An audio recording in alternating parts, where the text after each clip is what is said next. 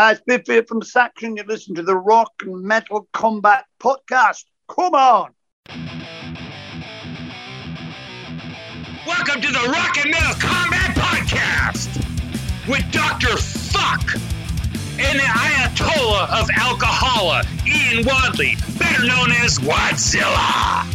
So enjoy another awesome, incredible episode of the Rock and Metal Combat Podcast. Bam, bam, bam, diddly dee.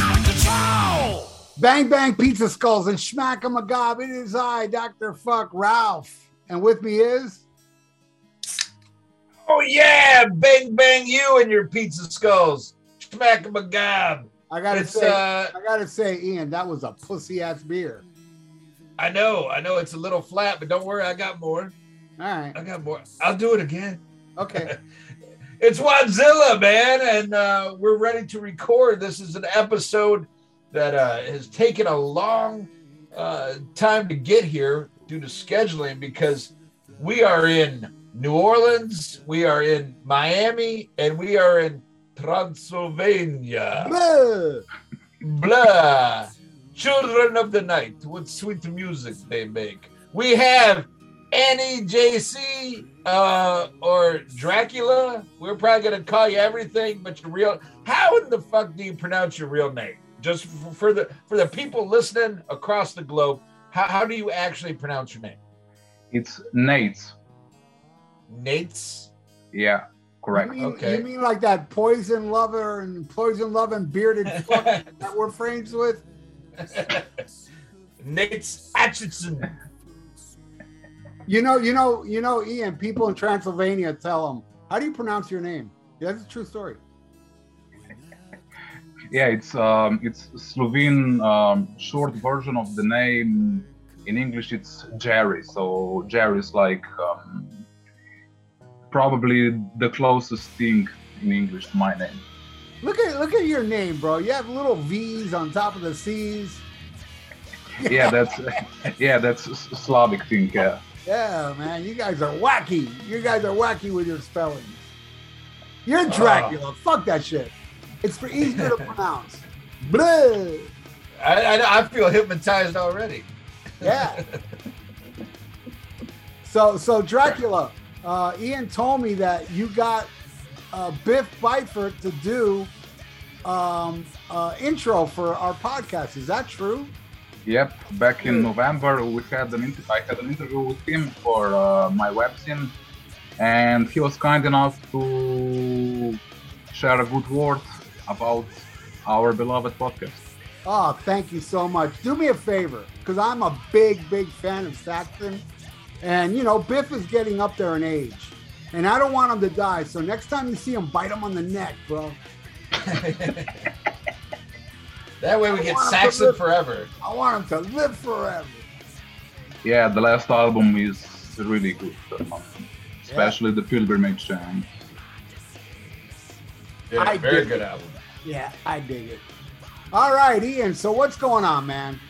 All right. Well, we don't have iTunes reviews, but I do have a few uh, Podbean comments to read. So let me pull those up right now. Uh, this one is from Anthony Rush, who, who left us one not too long ago. Uh, on the latest Archias episode, he says, Another great episode. Thank you, Ian and Ralph. Oh, he fucked up. For the endless, the endless laughs and joy you bring. Hey, Dracula, don't bite that guy in the neck. uh oh. Yeah, get that right, Anthony, if you want immortality. And uh, well, thank you, Anthony, very much. I appreciate the comment. And uh, then we got another one. This this next one threw me for a loop because came on here was Wadzilla Jr. and I thought I thought I thought it was my son.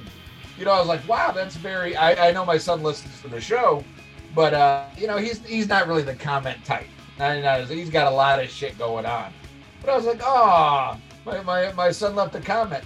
Well, it's my other son, my internet son, uh, Samuel Wetz, using the handle Wadzilla Jr.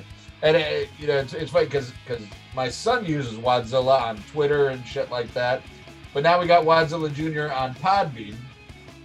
And he says, and I quote, Longtime listener, first time commenter. I just got to say that I love this show and I love the episode you guys did for my donation. I've gotten a couple messages from a few people after the review came out saying that they really dug the Monster Magnet album I donated for, and I couldn't be more happy to hear that response. Thanks again for the amazing show and episode, and thanks Ian for creating another Monster Magnet fan. Well, thank you very much, Samuel Wetz, and I'm so glad you enjoyed your episode, as I hope all of the fans have enjoyed their episode. I got a sneaking suspicion that Dracula might not, uh, uh, this might be a rough one for him. Well, you know, half of it anyway. But uh, we love doing these, and thank you for the comments, and keep them coming. We will read them. Thank you, Samuel Junior Wadzilla. I thought I thought Wadzilla Junior was Bill Wang because you know, he's got No, he's- Bill Wang Junior and shit. but uh, yes, love the comments. Keep them coming. But now it is time to get in the news. And, you know, before we even get into the rock news, we got to talk about and something Ralph's done in a video that I can't wait to watch after we get done recording. But we got to talk about that slap heard round the world.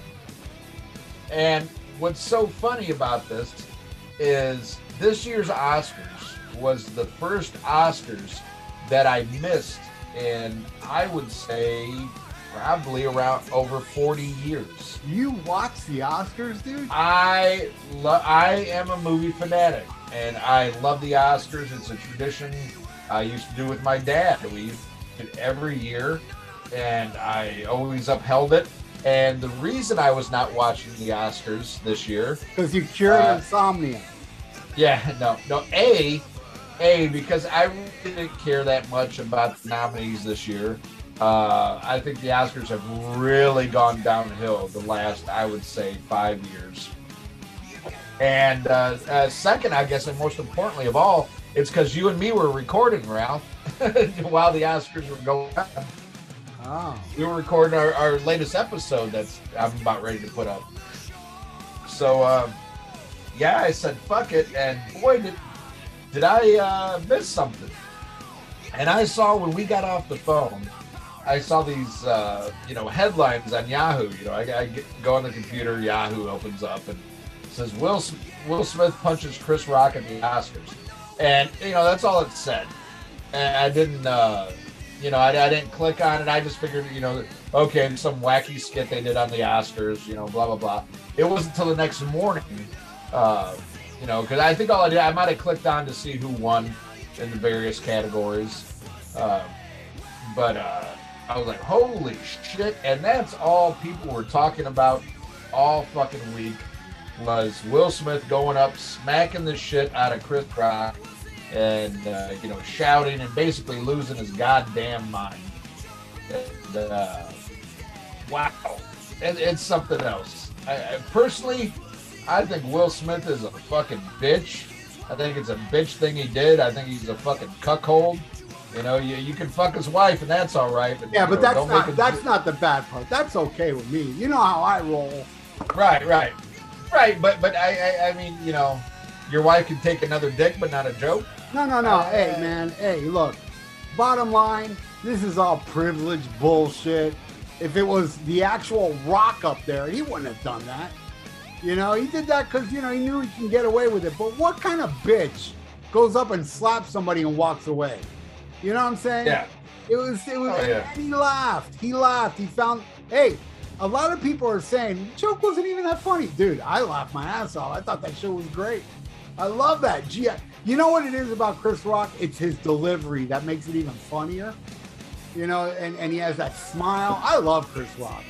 And Yeah, uh, but just the fact that he laughed and he saw she was pissed that he changed his tune, it's like, dude, it's it's okay if you let your wife fuck other people, but you're gonna let your wife take away your laughter? Fuck that shit. That's that's lame.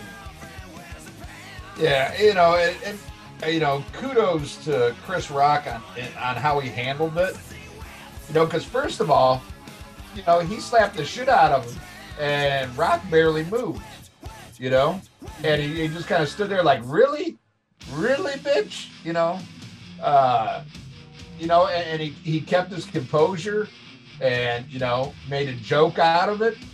And uh, I got nothing but respect for Chris Rock. You know, Will Smith, on the other hand, and you know, and Will Smith is like, you know, he's always been like, you know, the black dude that white people who are scared of black people are, are like, you know, nice, innocent little, you know, Fresh Prince of Bel Air and shit, just acting like a fucking idiot.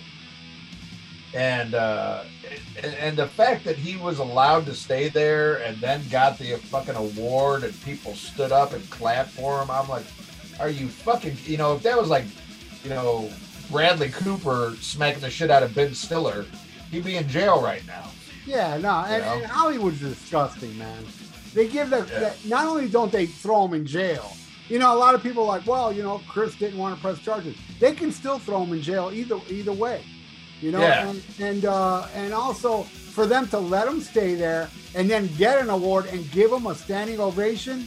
I mean, it's disgusting, but I, I gotta admit, it's not as disgusting as when they gave Roman Polanski a fucking standing ovation a few years back uh, Right. for rape. You know, he, he raped a fucking 13 year old, and he wasn't there because he ran away from his crime. Hollywood are a bunch of douchebags. Period. Yeah, and uh, you know, it's just it, it was fucking ridiculous. Ian, You know what disgusts me? That Hollywood will waste money on stupid remakes, but yet never give a green light to King Diamond song uh, story. You Yeah. know, you know, if you get a good producer, good, you know, good actors, great, great uh, Universal Studios behind the story of them and conspiracy, that would be badass. But no, let's Well- make Total Recall again. Well, maybe you know, since we're so influential that we can get people to kill Sammy Hagar fans. Just you saying that, maybe we could get Roman Polanski to direct, you know, the King Diamond story. Harvey Weinstein will produce it, and Will Smith will play King Diamond. Yeah, know? Yeah. No, he should play Grandma because he's a bitch. but yeah, and, and, and again, kudos to Chris Rock. He didn't press charges, you know, which he could have very well. He could have pressed charges. I think it was a very smart move for him not to press charges because if he did, they would have turned the tables on him. Oh yeah, he he would have he would have looked like a bitch. You know what? And that's that, uh, that's not what men do. You know, I got in trouble the other the other week at work about a joke I made because this dude's a fucking bitch. You know, a whiny little fucking bitch. People can't take fucking jokes anymore. Funny's funny, comedy's not pretty. And even if you don't agree with a joke, don't laugh at it. That's the worst thing you can do to somebody who's a comedian or somebody who's funny, is don't laugh at it. You know, you, you don't act like a little, "Ugh, you can't make fun of me because I'm this, you know, fuck you. Fuck you, you know. And what's funny is I'm sure this is probably, you know, purely an American pro, you know, only in America would this be the headline news all week. I, I'm sure in Transylvania, you're like, yeah, yeah, yeah, yeah, yeah. Russia's next door. You know. Hey, hey, hey, hey, Dracula, when uh, when the Oscars were playing, did you come out of your coffin and watch it? Um actually, I saw it the other day due to uh, different time zones, um, but uh, it was interesting. I mean, I agree with your video about uh, Will's reaction and his wife. His wife, uh, but if you ask me, You saw the, I- you saw I- the video, Dracula. You saw my video? yeah, I, Yeah, you, I, know, you know, Ian, uh, that night when it happened, I went on YouTube Live to talk about the Oh, did you? laughed. You know? Go ahead, Dracula. Yeah. I'm sorry. Keep going. Yeah, actually, I saw it later, like I said, different time zones and stuff. But I mean, if you if you ask me, Oscars are like they lost their relevancy a long time ago. Uh, but about the scene, I mean, it was totally unnecessary. But that's about it I can say about it, because like I say, like I said, uh, it's not my wheelhouse. So if people have uh, fun about it, fine. If they don't, also fine. So, not nothing really to comment here, if you Yeah, ask you me. don't, you don't give a rat's ass. You're you're more focused on next. but blood of the virgin. you know what's a crazy thing, Ian, is people saying it was fake. I mean, whatever you do in this life, everything there's always a conspiracy. Dude, the way that that Chris Rock reacted to the slap when he said, "Well, that's the greatest history of television." You know, he he was stammering. It should have been, "Well, that was the greatest moment in television," but he was shook up. He was shook up, and somebody even put up a picture of a little cushion on Will's on on Chris Rock's face, and people are like, "See, this is fake." Turned out that cushion was a Photoshop. Oh yeah. Crazy. Oh yeah. Well, you, you know, Nate, you know, Bushies and QAnon. He'll he'll put anything up on the fucking internet and say it's a conspiracy. Yeah. But uh no, you know, that shit was real and it was real embarrassing. And, and uh you know, another thing, I feel bad for the other people who did win for their hard work and everything's overshadowed because you don't hear shit about who won what. You know, normally there's a talk about, oh, this movie swept the Oscars, you know, and this acted. No, it's all about this. So these these people who did, you know, get this award, whether you care about it or not, you know, to them, this is what they work for, you know, and and, it's a special moment for them. And they're all robbed of that because this is all anybody's going to remember from this shit. But look, look at what Chris Rock did, and you know how he handled it. And he just started a comedy tour that was already booked. You know, he started the other day in Boston. Tickets went from like forty bucks to a thousand bucks. Yep. Yeah, you know, Chris Rock. Eh, this this is going to be the best thing that ever happened to Chris Rock. What he did. You know, and and, and I, I think he, you know he's a very funny comedian. I've always liked Chris Rock, and he had a moment in the late '90s. He had a couple of HBO specials that were absolutely hilarious. They were they they were fucking great. And then this little thing called Dave Chappelle happened. And then, you know, it was all about Dave, and rightfully so. I mean, Dave Chappelle's a fucking genius, you know, in my book, as far as comedians go. But, you know, Chris Rock kind of faded away a little bit. You know, of course, he's going to be in every Adam Sandler movie that comes out. But now he's more relevant than ever, and most importantly, has everybody's respect. While, you know, Will Smith's career has been tanking for a while. I mean, he, he finally did Bad Boys 3 a couple years ago, something he had been putting off for like 20 years. Oh, I don't need that, you know. But he's Yeah, but there is- bo- Uh, sorry to interrupt you, but there is no, there is not such a thing as a bad publicity. I mean, because like I said, yeah. the tickets went over the roof, and Oh yeah, for, for Chris Rock, but I think that there will be more repercussions for Will Smith. I hope so. You know, yeah, but it- people, but people also forget. I mean, then something new will happen, and this thing will be yesterday's paper. So Oh yeah, but but we also live in an era. I mean, particularly I would say in the West and America, you know, specifically of this whole cancer culture shit. You know, to where people aren't going to want to touch Will Smith.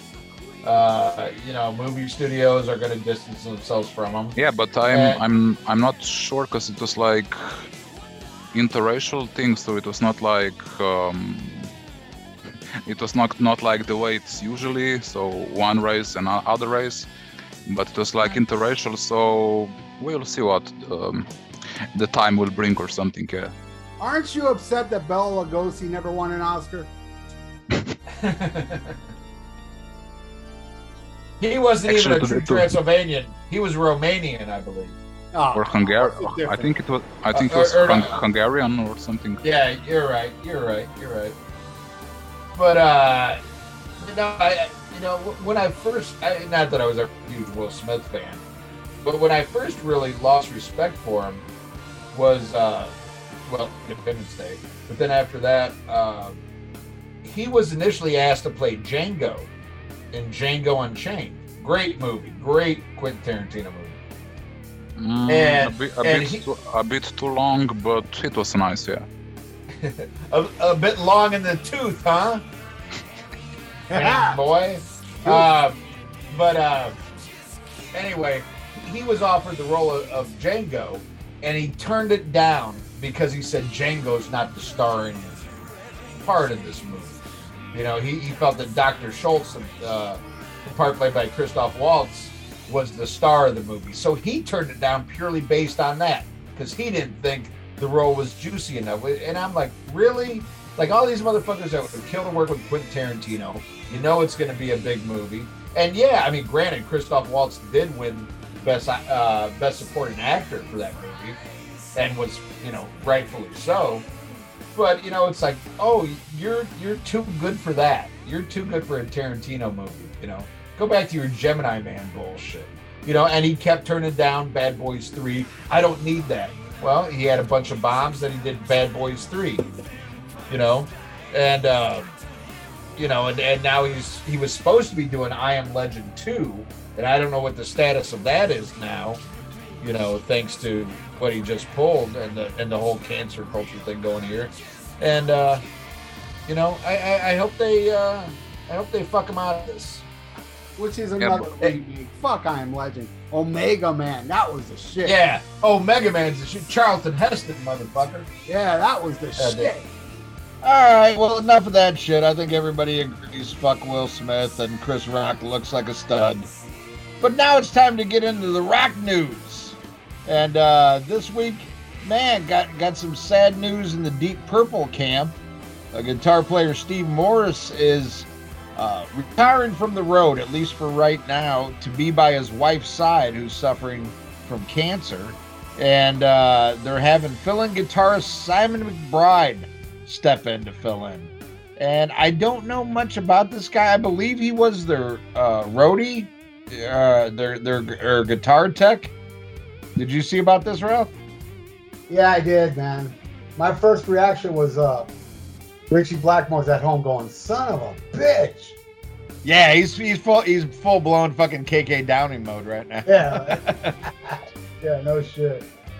That would be Uh, awesome if they brought Ritchie back, man. yeah, it, it would, but I just don't see it happening. But No, how how It's like it's You know, like it's like the Skid Row thing. I mean, he uh you know, it's like you can't play with the dude. You know, Ritchie Blackmore is a guy that should be solo, just like Sebastian Bach. You know? Yeah, and, and what what a kick in the ass that would be for Steve Morse too. Could you imagine? Like, oh, you can't do this. You can't do this because your wife's dying. Uh, we're gonna get the guy everybody wants back in the band to fill Yeah. in for you. You're You know, right. that that that that'd be some Kiss level shit. That's some shit Kiss would do. yeah, you know. oh, Er- Er- go ahead. I was just gonna say, oh, Eric Carr, you're sick. Oh, we're gonna get Peter Criss. Ah! you know. Yeah, well, Um, you know, the the bottom line is that uh, maybe it was three months ago I met the guy. Man, what a class act Steve Morse is. I mean, the nicest dude when I met him. He was so fucking. I mean, he really did. Uh, you know, it just glowed off him coolness. He was just so nice. And what a player, man! I just saw Deep Purple not too long ago. The guy rips. He's awesome. Uh, Dracula, are are you a big fan of Deep Purple, or have you seen them with Steve Morse? Yeah, I, I have a couple of their albums and I saw them live on their Infinite tour. I Oh, guess nice. back in two 2017, and Due Jagoda opened. Fun fact trivia.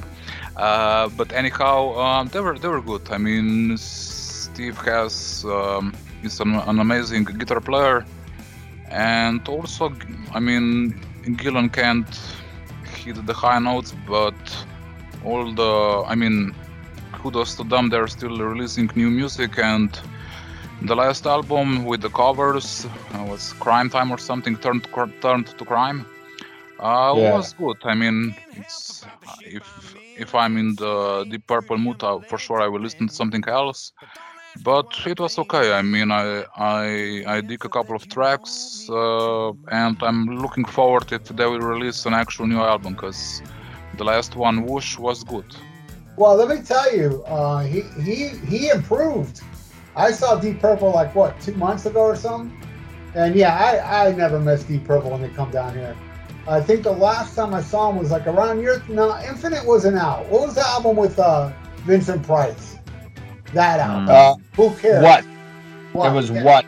I saw him there and he eh, wasn't that good. But man, the last time I saw him, he was he's I mean, yeah, of course he can't do Child in Time. But he's improved and he did do the screams pretty good.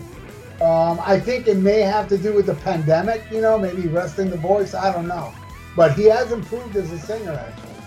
Yeah, and I also dig his. Um, I mean, he's using these effects and stuff, and he sounded good. I mean, also the the title track was called "Time for Bedlam" or something. Uh, I mean, with all the talking and with uh, with um, the effects, he sounded nice. Yeah, you gotta love the guy. I love I love Ian Gillan. He's a wacky ass. I heard that he likes to dress in women's clothing. That's awesome. Well, that's that's an English thing. All Englishmen like to dress in women's clothing. Yeah. Yeah, and, and after all, don't. So so oh, sorry. that must be that must mean you're you have a little English in you, in you. Remember Yeah. remember Nashville? Yeah, yeah. I had a good time. I remember Ian was like, "Yeah, we're gonna dress as women." I was like, "What do you mean we?" And then Ian was like, "Oh, you're a fucking pussy," and I'm like, "Yeah, you got a point there, dude." I didn't do it.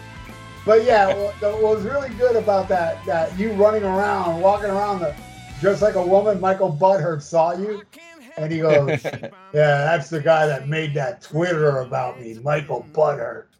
No, uh, no, you got the wrong guy, and plus, I didn't even do that Twitter. You know, I did come up with the name Michael Butthurt, though. I'll take credit for that. hey, it takes a lot of balls to wear a dress like that. God damn it. Yeah, man. I mean, the advantage of balls and a dress is that at least you get a little air, you know? Oh, breathing room. Yeah. Oh yeah, do you do you think that Vinnie Vincent when, um, has actually completed his new album, like the new set, or No, you know, oh, oh, oh, let me cut you off there, Dracula. That's bullshit. You know why? Um, because uh, Vinnie Vincent came out. Ian probably doesn't know this because he, he's like anti-kiss now. Um, Vinnie Vincent came out and he shows a picture of him in the studio and some guy going, "Oh, hearing the new Vinnie Vincent is amazing." But here's the deal: nobody in the press has ever talked. No, nobody knows about this. It's another bullshit story of his. It's not real, Dracula. It's just like some kind of, you know, another one of his little bullshit schemes. Yeah, if you ask me, it's the same thing with the new GNR album. I mean, I will, I will, I will believe it when I hear it. Yeah. Yeah, yeah, the same thing. I, I predict GNR will come out before Vinnie Vincent's. Yeah, but Hey, I mean, and- oh sorry. I was gonna say, have you heard the last couple GNR songs? I hope it's a joke. I hope they're not coming out with new music. I didn't I mean- That shit mind, was terrible. I, didn't- I didn't mind uh, Hard Skool, but that absurd. Oh my god. Yeah, but I mean, it's like Axl's humor or something. I mean, because he's known for his uh, as a sarky person or something. But absurd, it's like it's absurd. But uh, but the other one, the Hard Skool, I mean, it's it's kind of interesting that he he uses the old tracks that he, that he did not recorded his part because Slash uh, did his part and then they changed the stuff in the uh, the, the original track. Uh, but uh, it sounds okay. I mean, today I had it on the repeat on the loop, and it's like it's the same track over and over again. I mean, because you actually can't.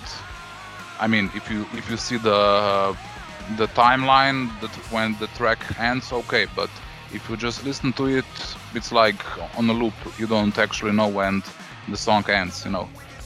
Right. You know what I did like, though I haven't heard it yet, is uh, the, that that new Slash song. And I, I don't like nothing Slash's release, and I still don't like that that singer he has. Um, but that's Miles, Myles Kennedy.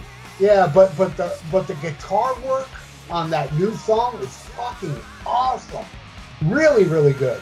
Though I haven't heard the rest of the album, but Yeah, on- the on- on that they, released, whatever. Do you know the name of the song, Dracula? I can't remember. Uh, I think that the album is is called it's named Four as a fourth album, yeah, but the song. uh, I'm I'm not I don't know which about which one you're talking about, But on YouTube, you have uh, an actual performance when they are performing the the entire album. So you have like a live concert Oh, thing okay. and so on.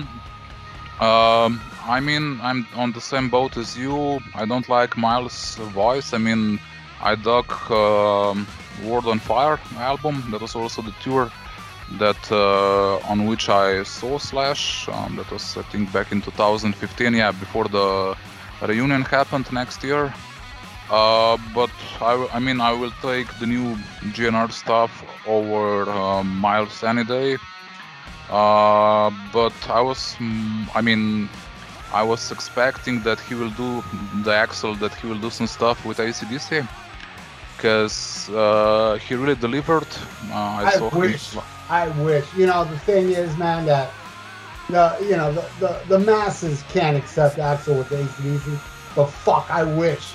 I wish at least they would have released a live album, man. Because Yeah, maybe, maybe the, was so good with them. yeah, maybe, maybe, maybe they will, because after all, uh, Angus is like 67 or something. He had a birthday like two years, two days ago or something. Uh, but uh, I mean, Power Up was a really good album. I mean, if I you like- ask me, that's the best after Ballbreaker. It's better than the Ballbreaker, but the Ballbreaker, if you ask me, was the last like ACDC album. I mean, I also like uh, Black Ice, but that's due to timeline because that's the first time when I saw them live. Uh, and uh, yeah, I mean, Power Up was good, but I was really looking forward to hear some stuff with Axl because Yeah. he really refreshed the the set list and all and all. And I also uh, I saw him back in what was that 2016? Yeah, um, when he broke his foot um, on the on the GNR re- re- reunion, and that was in Wien, so in the capital of Austria. And he was like having this uh, Dave Grohl throne or something, this um, chair, and you could have seen. I mean, he's like a huge ACDC fan, and his foot was like jumping up and down, like for Oh. every track. And then even I think during the if you wanna blood, uh, I forgot the track, but he actually made a couple of steps that was like big thing because in in um, during the previous gigs he was like sitting and singing, and now he made a couple of um, steps, and man, he was enjoying really. I'll tell you what, you'd have an easier time uh, understanding what the fuck Steven Adler's saying than, than than me giving a fuck what GNR is doing. No Izzy Stradlin, no GNR. But back to the main story, though, I want to say I wish a speedy recovery on Steve Morse's wife. Yeah. Uh, I, I hope she beats this, and I hope he gets back to Deep Purple. I, I really do. yeah, me too. He's a great he's a great human being, dude. He's Yeah, awesome. yeah, and a, and a great guitar player. Yeah. And uh, yeah. All right. Well, next story. Oh, this is that album look worse, worse by the fucking moment. The new Ozzy album is uh, now also featuring Mike McCready uh, from Pearl Jam and Queens of the Stone Age Josh Homme. Now these are both guitar players that I like and respect. But uh, man, does this thing sound like a mishmash, uh, a kitchen sink record? And very rarely do those work out. You know, I I don't know if he's trying to do like the whole Santana thing. You know, when Santana had those couple albums, you know, with all the different guest singers. You know, eh, you know, he's having all these different guitar players. I, I believe this album, you know, not only is it already fucked because Andrew Watt's producing it, but there's going to be no continuity, no flow to it. They should, he, should get, he should get different singers on each track too. Yeah, it would probably be better. Yeah. But uh, yeah, this thing, this I think this has potential to be worse than Ordinary Man, if you can believe that. Yeah, I, that, I- that'll that'll be very impressive. yeah, yeah, but but, but, I, the, but the but the track that I'm really looking forward is the one with Iommi because they he was supposed to do a track with him or something, and also with Clapton if I got it right. Yeah, yeah. yeah, I, I'm not to tell you to tell you the truth. You know, a- after 13 and all this shit, I, I love Tony Iommi, but y- the more you find out about this album, I, I think it might be like uh, a, a Tony Iommi guitar solo cut and paste into a song. I don't even know if it's going to be, you know, it, it's it's just just fucking just retire. I did I did like the Tony As much Iommi as I'm so that perfume song. I liked it. Oh yeah, the Scent of Darkness or something. Yeah. That shit was good. Yeah. yeah, but to me it was more like that was him doing what he wants to do. Yeah. Where I feel that- that was awesome. Yeah, and, This uh, is and good. oh sorry. I'm just this is going to be a cut and paste. Just you know, throw it in there. Oh, here's a, a Tony Iommi riff. You know, there'll probably be six guitar players on the one fucking track, and it'll probably be written by Andrew Watt anyway. So fucking, you know, Yeah. I, who gives I- a frog's fat know, ass?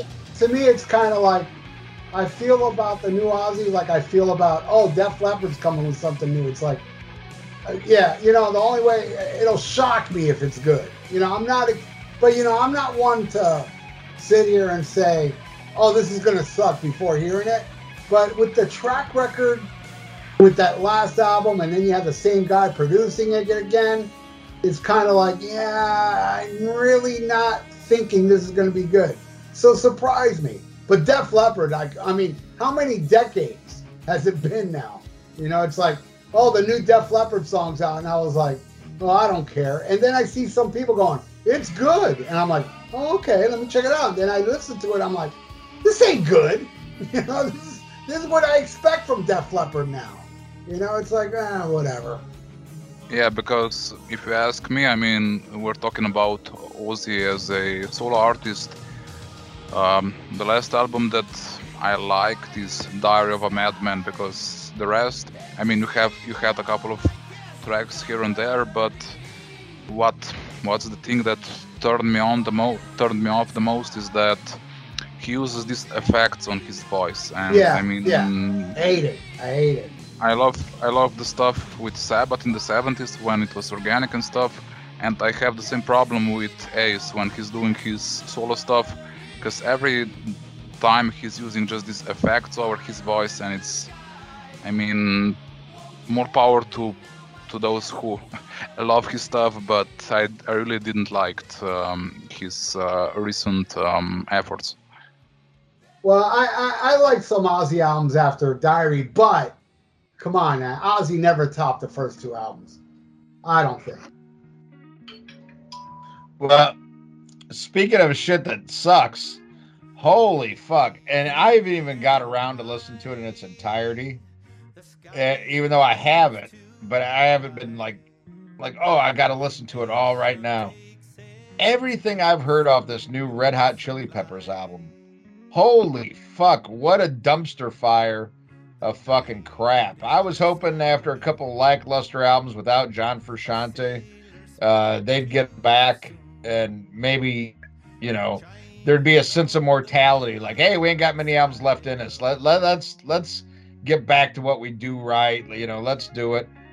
Wow is this just everything i've heard just sounds mailed in done a gazillion times and all the reviews that i've read so far back it up. Like wow they just put something out to go on tour and they're doing a you know a stadium tour and and they're gonna sell. You know, I, I think they're gonna do very well. I mean, and they've made it to a level where they can do a stadium tour with just themselves, unlike Motley Crue and you know, Def Leppard and all them that need each other. You know, Chili Peppers can go out by themselves and do this shit. But man, the new songs, fucking weak.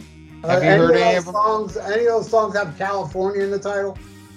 Fuck I, I don't I don't even listen to lyrics. I I just hear weak ass choruses, weak ass verses, nothing you know, you know, just soft shit, man. It's like it's like soft AM fucking radio shit. You know, there's, I've been hearing every time like I hear new Chili Peppers on the radio. I can't judge the album, but like all their singles are very mellow and shit. Yeah, and, and like maybe maybe the album tracks I like, but everything they released four songs as a single already, and the thing just came out a couple days ago. But every one of them, like, no, no, eh, you know, and and the new song, uh, I mean, the new album, seventeen fucking tracks, way over an hour long. I mean, just you know, you tell right then it just reeks of filler. I don't know. Blood Sugar Sex Magik was kind of long, but to me it was solid. Uh, but this is just like you know, let's throw out everything we did in the studio, and fuck it, we're going on tour. And it's just it's so so disappointing. I know a lot of people gave up on this band a long time ago, Like me, but I'm a yeah. I but I- me, Mother's Milk was their last good one. Yeah, but I'm I'm always you know hoping for him. I'm pulling for him, but what I've heard so far, I mean, just fucking terrible. You know, I Now that remember, I remember, yeah, when I in 1985, when I was in California, they played a free show. I wasn't there though; I didn't go. Uh, but yeah, they were playing a free show somewhere, man. 1985. They weren't that big yet though. But no, I remember that. I remember they played a free show in L.A. somewhere. well, you know, a, a lot of people, you know, look back at the Hillel albums, and they weren't shit back then. I mean, they didn't they didn't make it till Mother's Milk, you Yeah. know, and then they they blew up with Blood Sugar. But you know, I think Blood Sugar is. I mean, I love Mother's Milk. I love Mother's Milk, but to me, Blood Sugar is like a fucking perfect fucking album. The only time I ever saw Red Hot was on Blood Sugar, and it was Lollapalooza the day before Andrew Hurricane Andrew hit us. Oh no shit. Yeah. D.D. Verni says the upcoming Overkill album will be a little bit more doomy, and that kind of excites me because I was a little bit worried when they got Colin Richardson back as a producer. Um, you know, he's not horrible. He's done some decent metal records, but he hasn't done a lot of my favorite Overkill albums. Although um, I, I am, I think he did Necroshine, and I am a big fan of Necroshine. But uh, I was like, uh, I don't know if going backwards is the right thing for Overkill. But if they're going a little bit more doomy, I would love to hear another I Hear Black because I absolutely love that fucking record. And I think that's one, you know, you could put on. And I know we reviewed it, but that's something I think maybe people who aren't already an Overkill fan could listen to that and be like, oh, I kind of dig this. Uh, I can't remember. Ralph, are you a fan of I Hear Black? I love that album. And I have a really funny story about I Hear Black. Oh, I, I, I, I remember this one. I love this Yeah, one. I gotta repeat the story because it's so good. May he rest in peace. Alan uh, Temple. He was he was an old guy. The first time I ever met him, I'm in a record store and he walks in and he goes to the record guy. Archers got a call from Blitz from Overkill. And I turn around, this guy looked like Santa Claus. He's like very old with a big beard. And I was like, what? And I became friends with him. And and then when we went to see the I Hear Black tour, when Blitz walks out the bus, he goes, "Hey, Alan." He knew him; they were buddies, and and he tells Alan, "So, what do you think of the new album?" He's like, "Oh, it's terrible." Classic. But you know, I'm not a fan of the last two Overkill albums, dude. Grinding Wheel had its moments, but the Wings of War I didn't like at all. So I, I welcome change enough. White Devil Armory was awesome. But, Yeah. but uh, you know, it's like the last two. It's like the last two is like overkill by numbers. And yeah, man, bring in some doom, bring in a little bit of that. You know, I hear black in your music. You know, do something a little different. I know it'll piss off the hardcore, but fuck them. Give me something different. You know? Yeah, uh, it definitely gave me hope for this, and I enjoyed the last two.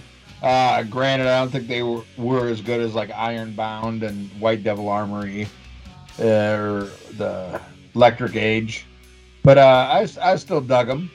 But uh, yeah, I'd like to see you know something back because as much as I love the Bobby era, and, and, you know that's always going to be the classic. Uh, man, that that that three album uh, stroke they had with the two guitar players. I forget their names right now because I'm drinking. But uh, you know, Horrorscope, fucking, I hear Black and uh, WFO. Great That album. was a great fucking time for Overkill, and I, I'd like for something like that. And they've got the lineup, you know, do it. Kill, Killing Kind was okay, but from the underground below is fucking awesome. That was I- I- a good one. I like that one. I think I think Colin Richards might have Richardson might have produced that. But that's got that ballad of theirs that I fucking hate. Oh God, I forget the name of that song. It's it's my least favorite Overkill song by far. Oh my God, it's so bad. Man, to me, it's the Gustafson, man, and Gustafson. That those albums, and I'm not a big fan of Under the Influence, but man, taking over, Feel the Fire, my favorite. Year Decay. That to me is like the best fucking overkill there is. Fuck yeah. Uh, Dracula, are you an Overkill fan? Um, actually, I, I got familiar with them because of your podcast. Uh, I've listened a couple of tracks, but I didn't not uh, let's say dive into them more. I mean, what I've listened, okay, but not really my thing. I mean, I got turned on to uh, Dead Angel more because of you than to Overkill. But yeah, Awesome. Okay, well, one last story. I'm sorry, I found one more that uh, is kind of interesting and sad at the same time. Danny Lilker has uh, hinted at this upcoming performance by Nuclear Assault at the Decibel Magazine Metal and Beer Fest in Philly uh, could be their last show. And uh, they are going to play Game Over in its entirety. Oh, Yeah. nice.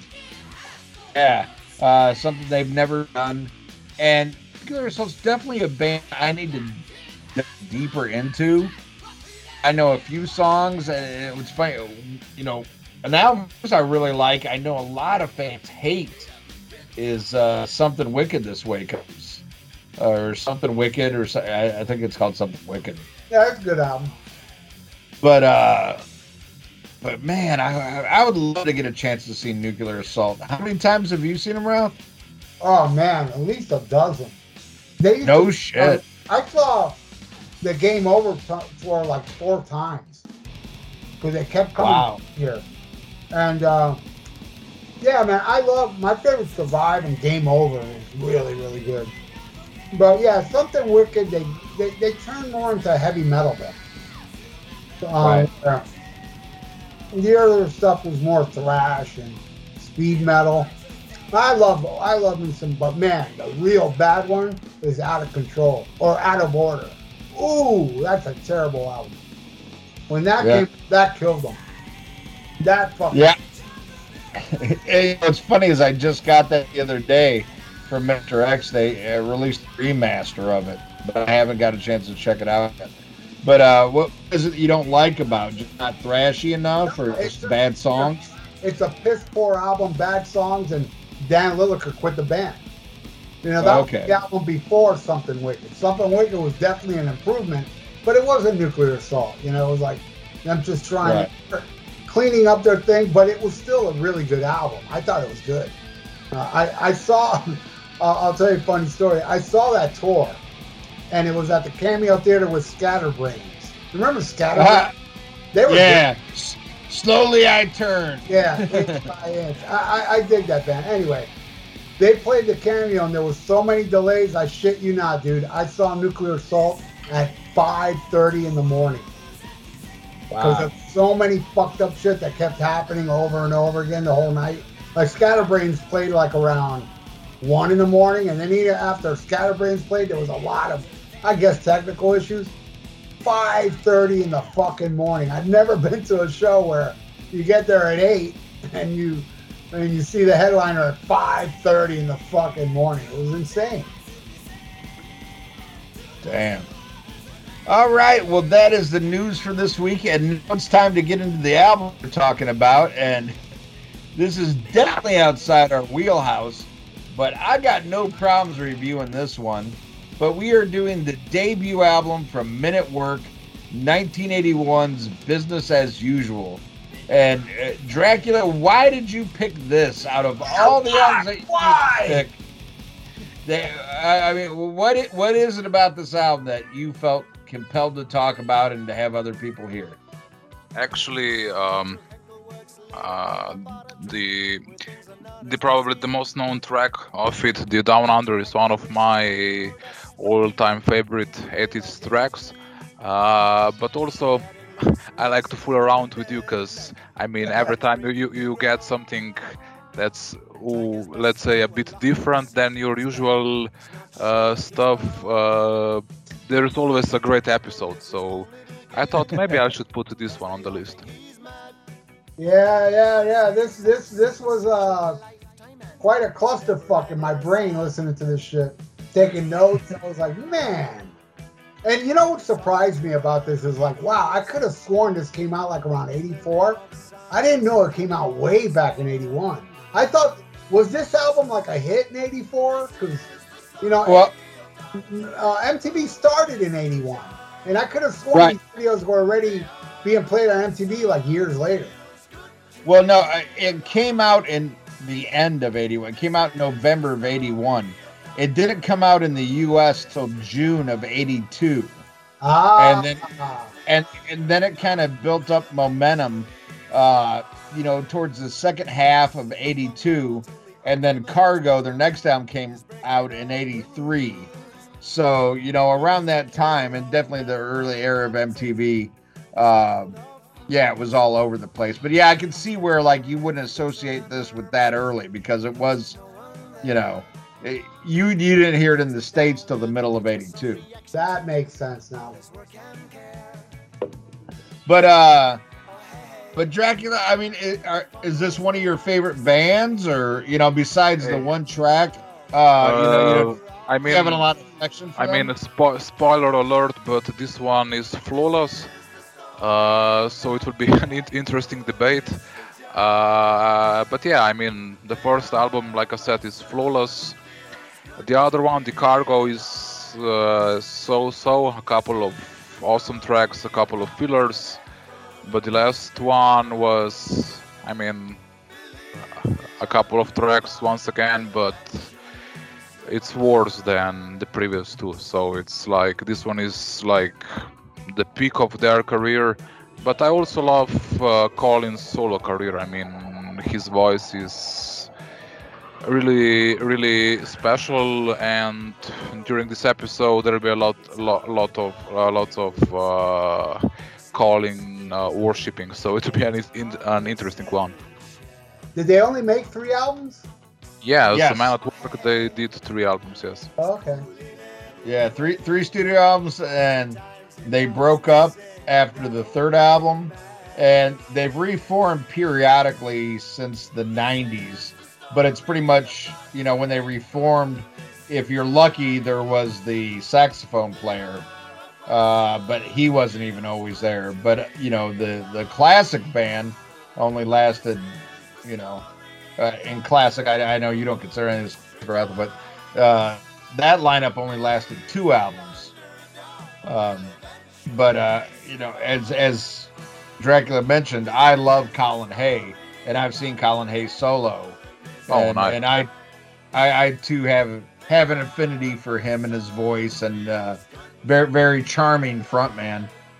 But uh, Yeah, he, Ralph- now he now he's in uh, Ringo's uh, solo band, Yes. like a back vocalist or something. Uh, yes, he's been with Ringo for a while now.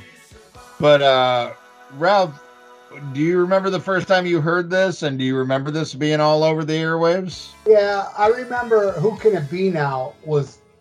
I mean, I remember before Down Under, Who Can It Be Now was played a lot on MTV, and I and uh, I, I was like, ah, you know, to me there was a lot of crap on MTV in the early days because they didn't have many videos, and there was a lot of. I mean, I know they're Australian, but MTV played a lot of the English bands like "I'll Stop the World and Melt with You," you know, shit like that.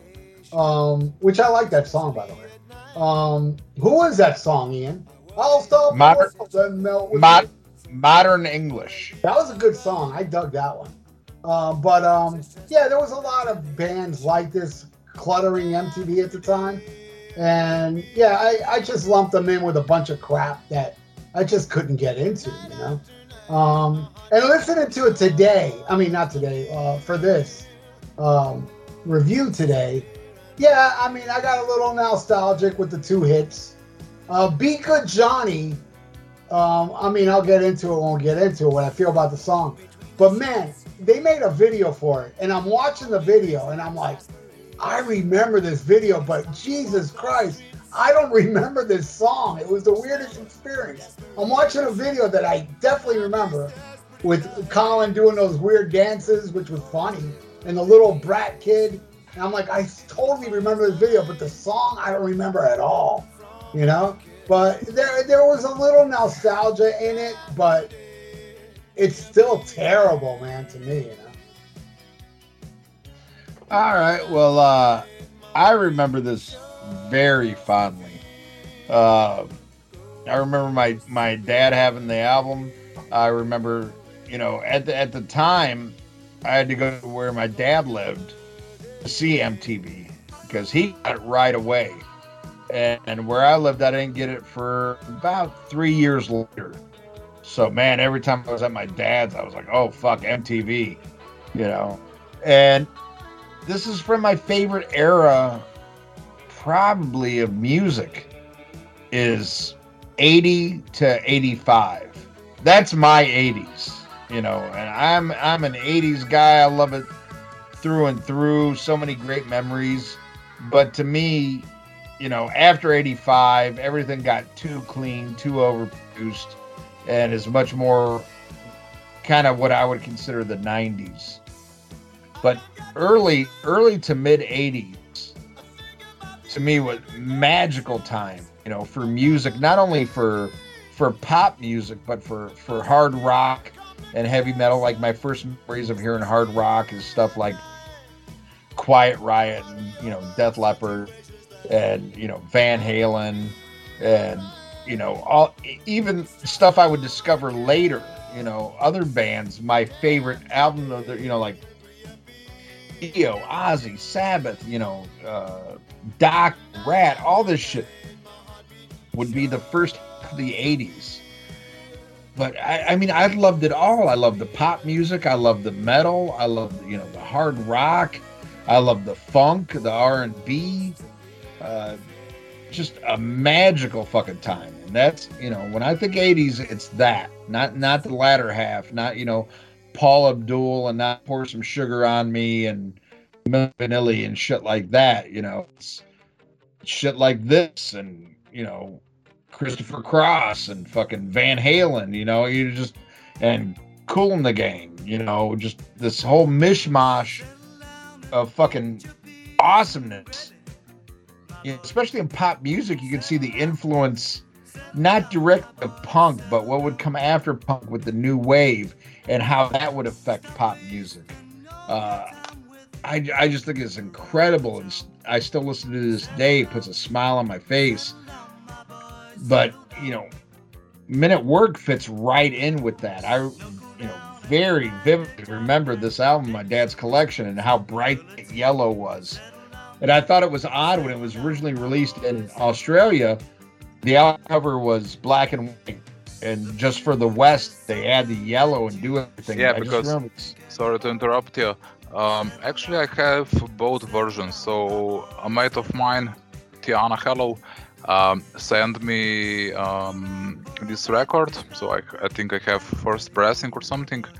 Um, from Australia, that's also white, so the, the classic one. And also Yeah. in Europe, I have a former Yugoslavian copy that's also white. So I need to check it out when exactly did they use the yellow one. Yeah, I, I think that was that was for the West, and and I could imagine. I saw the original cover, and I was like, oh God, how boring. But I just remember this sticking out. I remember it all over the radio. I remember, you know, all over MTV. You know, and again, you, you go back to the, those early years of MTV. How special that was. You know, this this wasn't a channel for my grandpa you know, or, or well, I mean, it was for my dad because my dad was hip and always stayed current, but this was like something for me. And I remember back in the day, turn on MTV and you just left it on all fucking day, all day.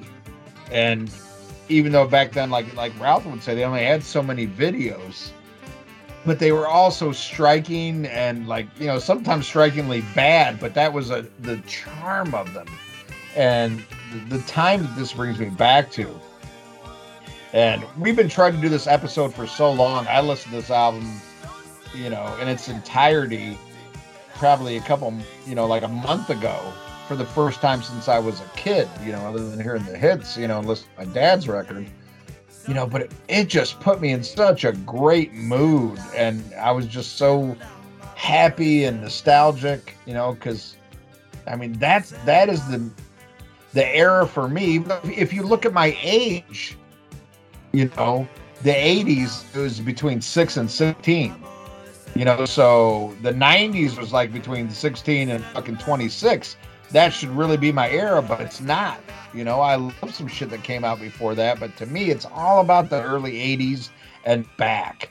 Love the 70s, love the 60s, love the history of music and rock and roll and where it came from, but man, nothing hits me like early 80s. I don't care what it is metal, funk, R&B, pop. Nothing strikes me like that. Time, time And uh, everything, and you know, I mean, for you to like Oh, yeah. work, you know, it's like I understand, man, because when you look back at, you know, uh, Styx and REO Speedwagon, that was that was my men at work. That was right. that's the age you were with men at work. The age I was that age with, you know, 70s REO, you know, Styx, Kansas, Boston, you know, of course Van Halen, of course, you know. I Right. mean, Van Halen was too good that every generation got it. But, you know, the men at work thing, hey, who knows? If I was your age, I'd probably dig it too. You know, I mean, even listening to it now, I mean, it did give me a nostalgic feeling. But Right. I remember at the time, like I remember. Uh, let me put it this way: when you were a kid, when you were a little kid, if Yeah. you go back and listen to "Keep on Loving You" from REO, you'd be like, "This is crap," but it takes me back. Oh the- yeah, no, I, yeah, I, I don't like it, but but it, but it does take me back. But I Yeah. love like hearing you talk about the music you were into before you discovered metal, and you would talk about like when you heard Elton John and, and E- ELO and stuff like that. Mm-hmm. That's how this is to me. This is this is music I remember hearing in my youth before I became who I would be, you know, which is a, a rock and metal fan you know but before you find your identity in life and you, find that music that will always be your number one which in our case is hard rock and heavy metal but it, it's just like you're you are a blank canvas but it's still you know that's why i love it when you talk about elo and, and elton john and you know I, i've read you know really cool interviews with uh, zakk wylde he talks about what an influence Elton John was on him, even though that has nothing to do, well, besides the 27 ballads that are on his records. Uh, you, you know, it's not the music he ended up making, but the impact it had on him, you know, and the, the songwriting and, and the vibe of it. And I, I totally, I totally get that. You know, t- timeline is everything. And, like I've said before, you know, my, my son loves all Metallica, you know, but like Black Album and loads his Metallica because that's what he grew up with. But he still loves the old shit, you know. And I still love, I love my dad's music. I love 70s and 60s pop, rock, funk, so everything. But nothing hits me like early 80s. The same way there's a lot of 70s stuff that you just love and and I've, I've said this all the time the cock rock that i love there's no way that i would have that affinity for it if i didn't grow up with it. You know if i just heard those albums now i'd be like this is fucking garbage. You know and maybe i'd be that way with men at work but man it takes me back to a special place and uh, i was very happy to do this album. But uh dracula you picked this one out you take the opening track uh, an all-time classic in music. Who can it be now? Blah! Uh, yeah, so it's the first track. Uh, let me see my notes. Uh, at first, I was wondering if um, the band could, uh, let's say, change the first track of this album, the starting track. But then, when I've heard the album a couple of times, so we're speaking about today and yesterday, I think it's a perfect opener. Uh, my notes also says Uh, Ralph will, Ralph will probably like this song due to the sax and stuff like that. And we have the backing vocals that are like the main thing of this record, and of course, Colin's vocals. So there is nothing much to say about it than a perfect opener for a perfect album. Yeah, you know, the guy doesn't have a bad voice. I mean, the voice is not what bothers me about this, but it does. I, I hear a lot of influence of Sting in his voice. He does a lot of like Sting euphemism. euphemism. See, I don't even know how to fucking pronounce it, but I know what it means. Um, yeah, like I said, it's cute as a nostalgic song. And this may be the song that started my hate for instruments you blow into. Because it's, you know, it's repetitious on here, you know. Uh, but like I said, it had that nostalgic vibe for me. But it's just not a good song. But I will tell you, and I wrote it down, dude. At the 217 mark during the sax solo, the guy hits a bum note and they keep it in. That one second is the best part of the song because I like that. I like how they kept. You, I don't know if you know. You, did you notice that Dracula? Uh, no, no. Yeah. Well, next time, uh, go to the 217 mark. He hits a bum note during the ba- uh, the sax solo, and they kept it in. Yeah. Well, you know, but yeah, I remember the video, and I mean, because MTV played it to death even before Down Under. Yeah, but there there's actually a funny, if I remember correctly, a funny story about um, what's the the meaning behind this track, because one of the one of Greg or Colin was living like next to some drug dealer or something, and every time people came to do their business, the, lots of people missed the door and they were knocking on his door or something. Uh, okay. Um, Ian, what do you think of Who Can It Be? Oh man, I absolutely love it. And yeah, you're you're right about that story. I think I think it was Colin Hay who at the time was living next to the drug dealer, and uh, couldn't wait to get away, but he couldn't afford. He didn't have enough money to leave that neighborhood, and there was always people knocking on his door. I I think it is a perfect, perfect pop song. Uh, I love, I love on this. I love the paranoia of the track. I love the video. And to me, they are kind of a, a bargain basement Australian police. Um, because I definitely agree. He has a similar voice to Sting.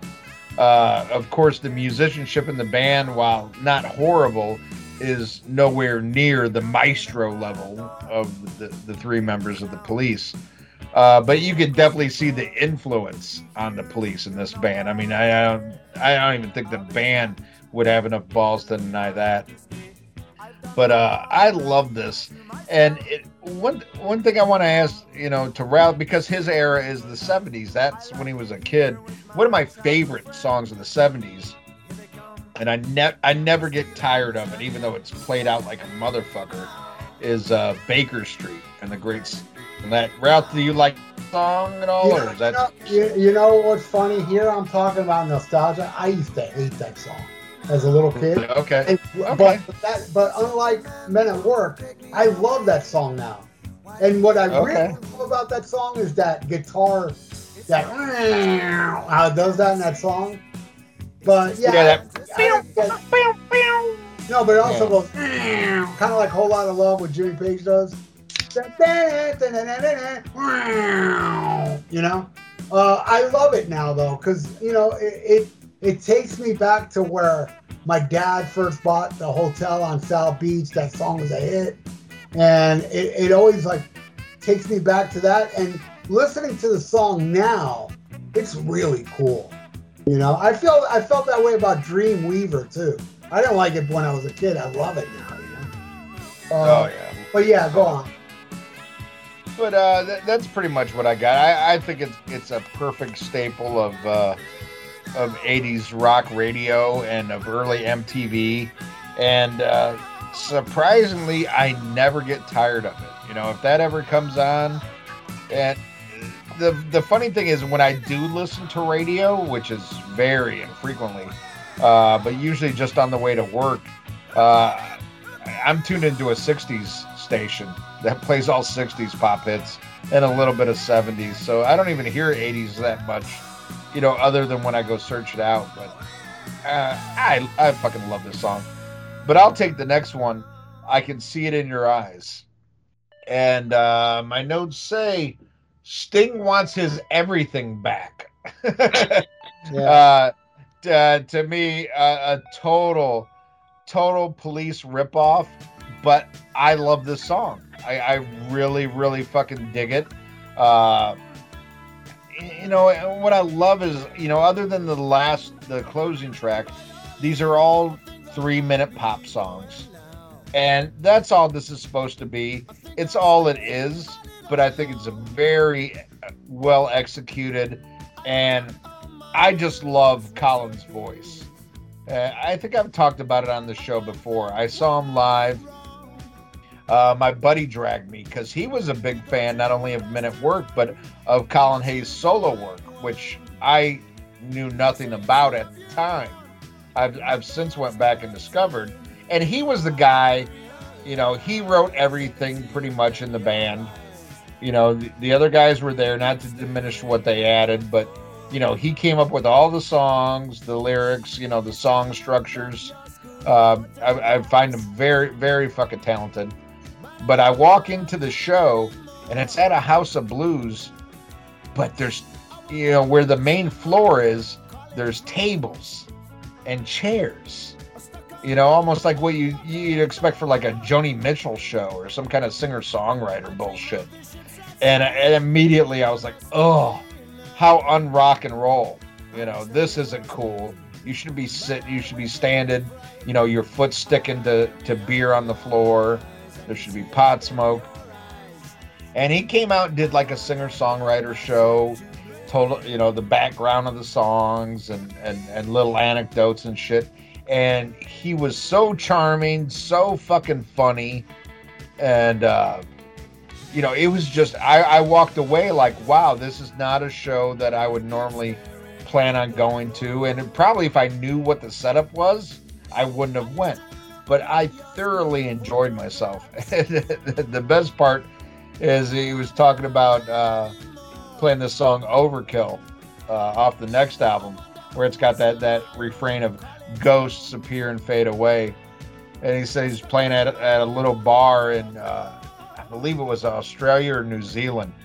And he says there's a drunk guy up front just screaming. He goes, Hey, hey, play that song about the goats. And he's like, What? It's like the song about the goats. Goats appear and fade away. I want to hear that one. you know, and it was just the way he told the story and everything. I mean, it was just it was an incredible night. I had an all new respect for Colin Hay as, as a singer and songwriter. And uh, I think I can see it in your eyes. It's just a great little pop song. Yeah, it does borrow a shit ton from the police, but hey, at least you're borrowing from a good band, you know, and not a shit one. What do you think, Dracula, about I Can See It in Your Eyes? Actually, there is nothing much to add to it. So another great track, uh, a bit worse than the first one, but still a good uh, carry-on song. Um, so that's pretty much about it. So another great track on this magnificent album. Yeah. Okay, Ralph.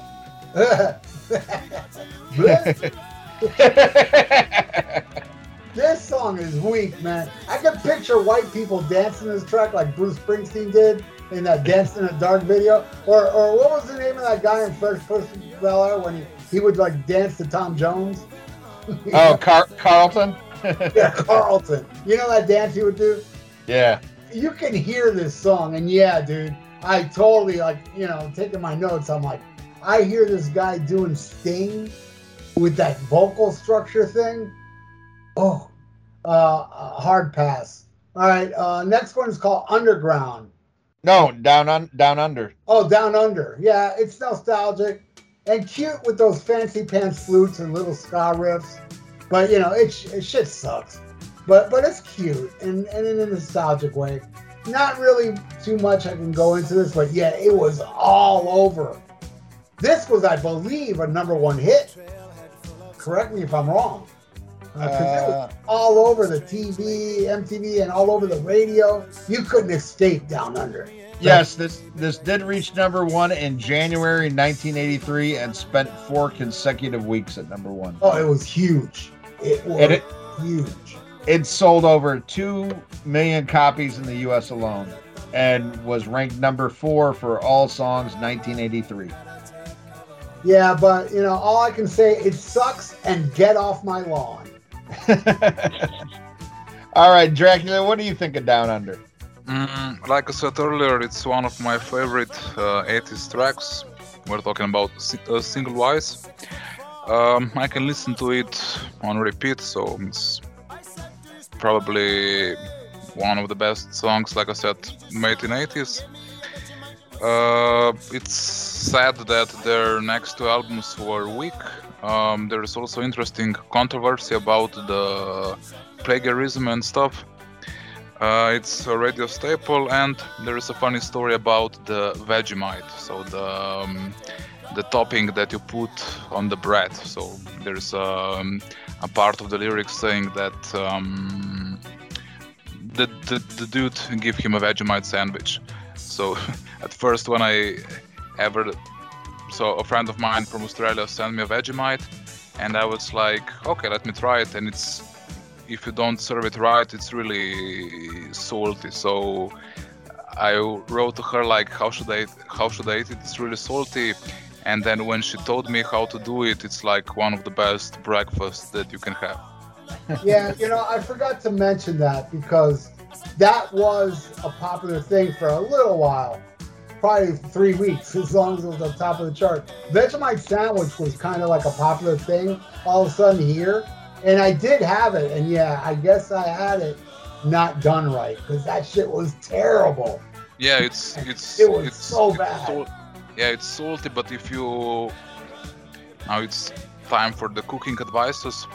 So you should uh, like like a toast or something. You should uh, so bake the bread, and then you should put a bit of butter on it, and then you should put a Vegemite on it, and that's it. And if you like, you should put like a a, a bit cheese on it, but also without the cheese will do. Let me tell you, man, I, I think a dingo shit with baby in it.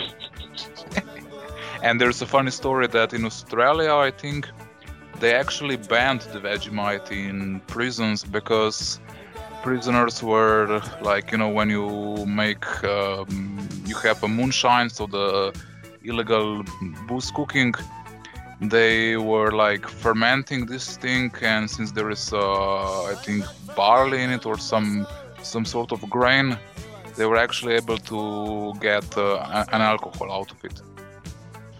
Ah, sounds good. All right, well, uh, I love this song. Another one I never get tired of, but holy shit, they spend the first two songs ripping off the police. Now it's fucking Jethro Sting uh, with that flute in there. Uh, but I love it. it, it it's catchy as fuck.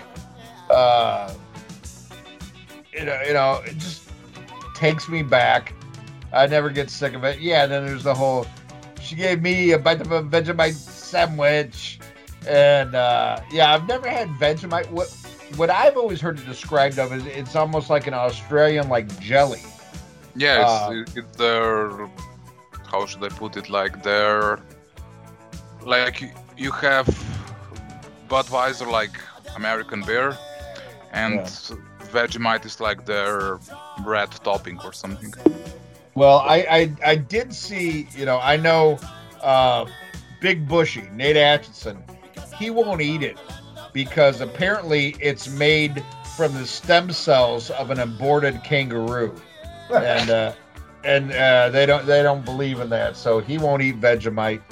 Uh, you know, I, I'd give it a fucking day in court.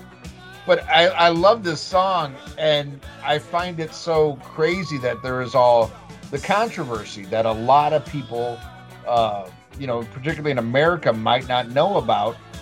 But uh, there was a lawsuit over that little flute solo. That that, that it was uh, picked from a an Australian folk song.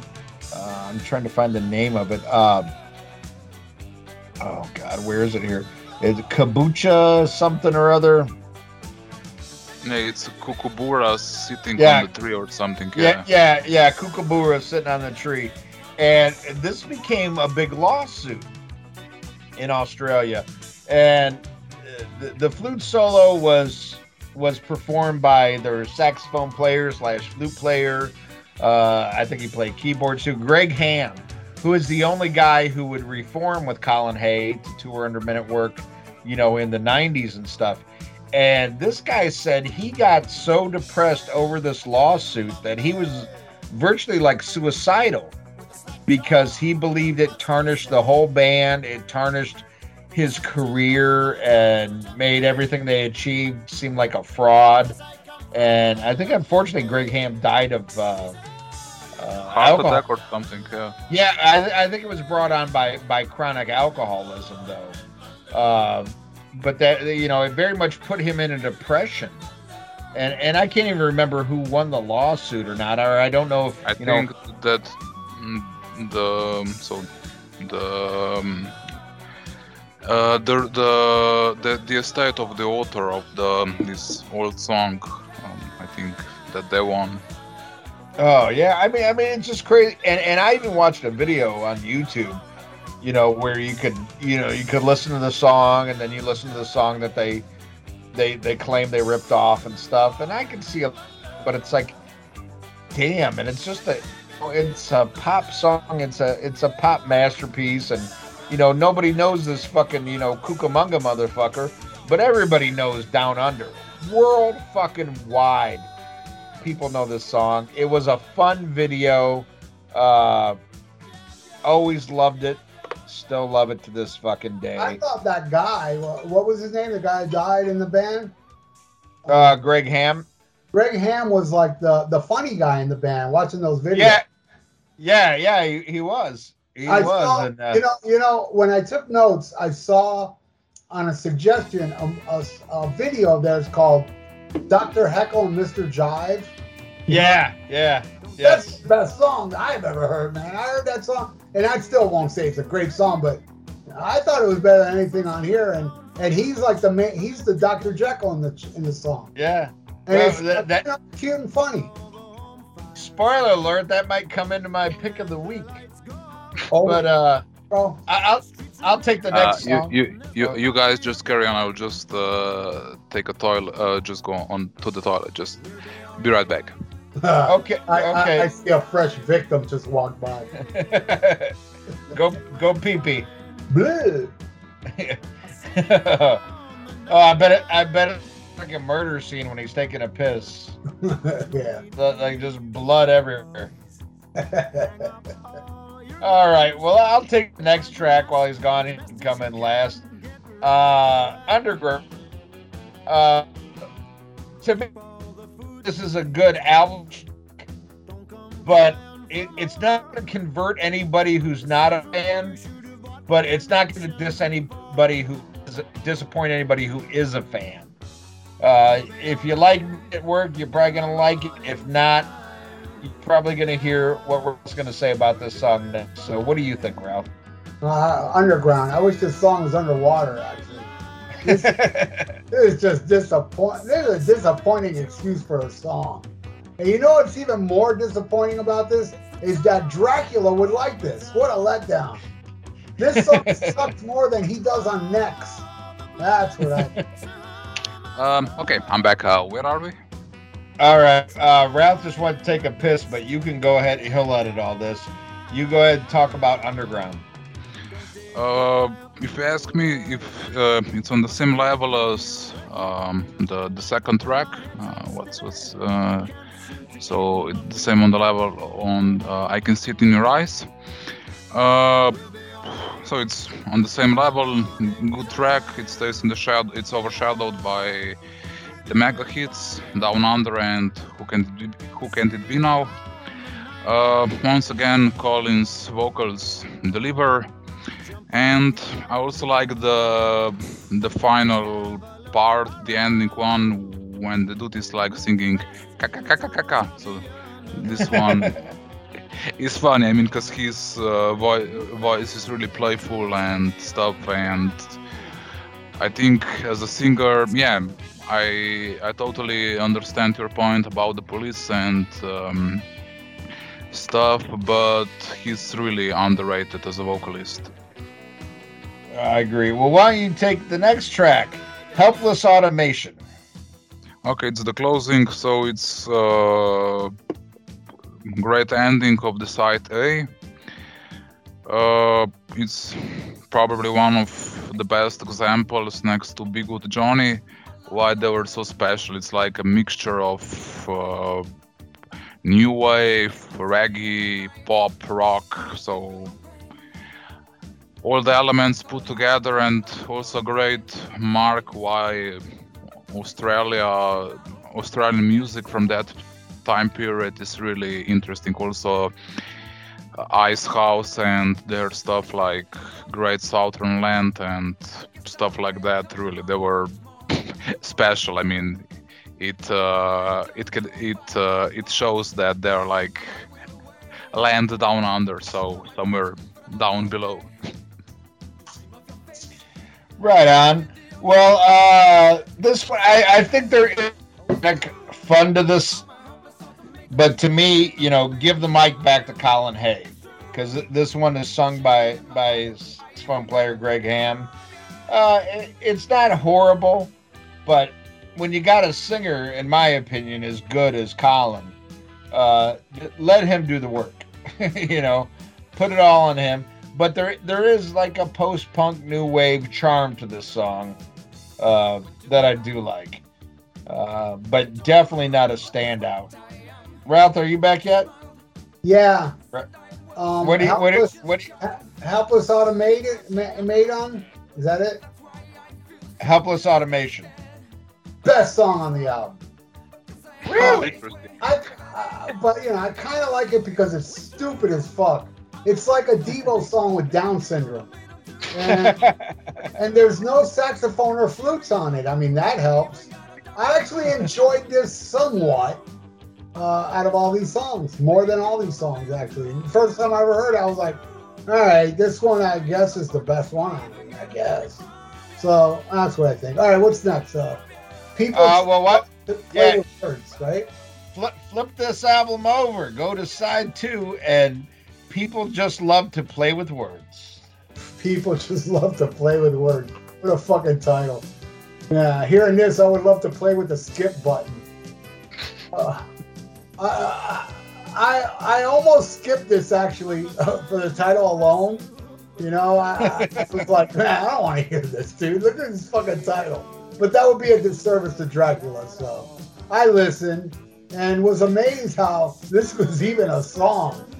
This is goofier than Andrew Jacobs' face.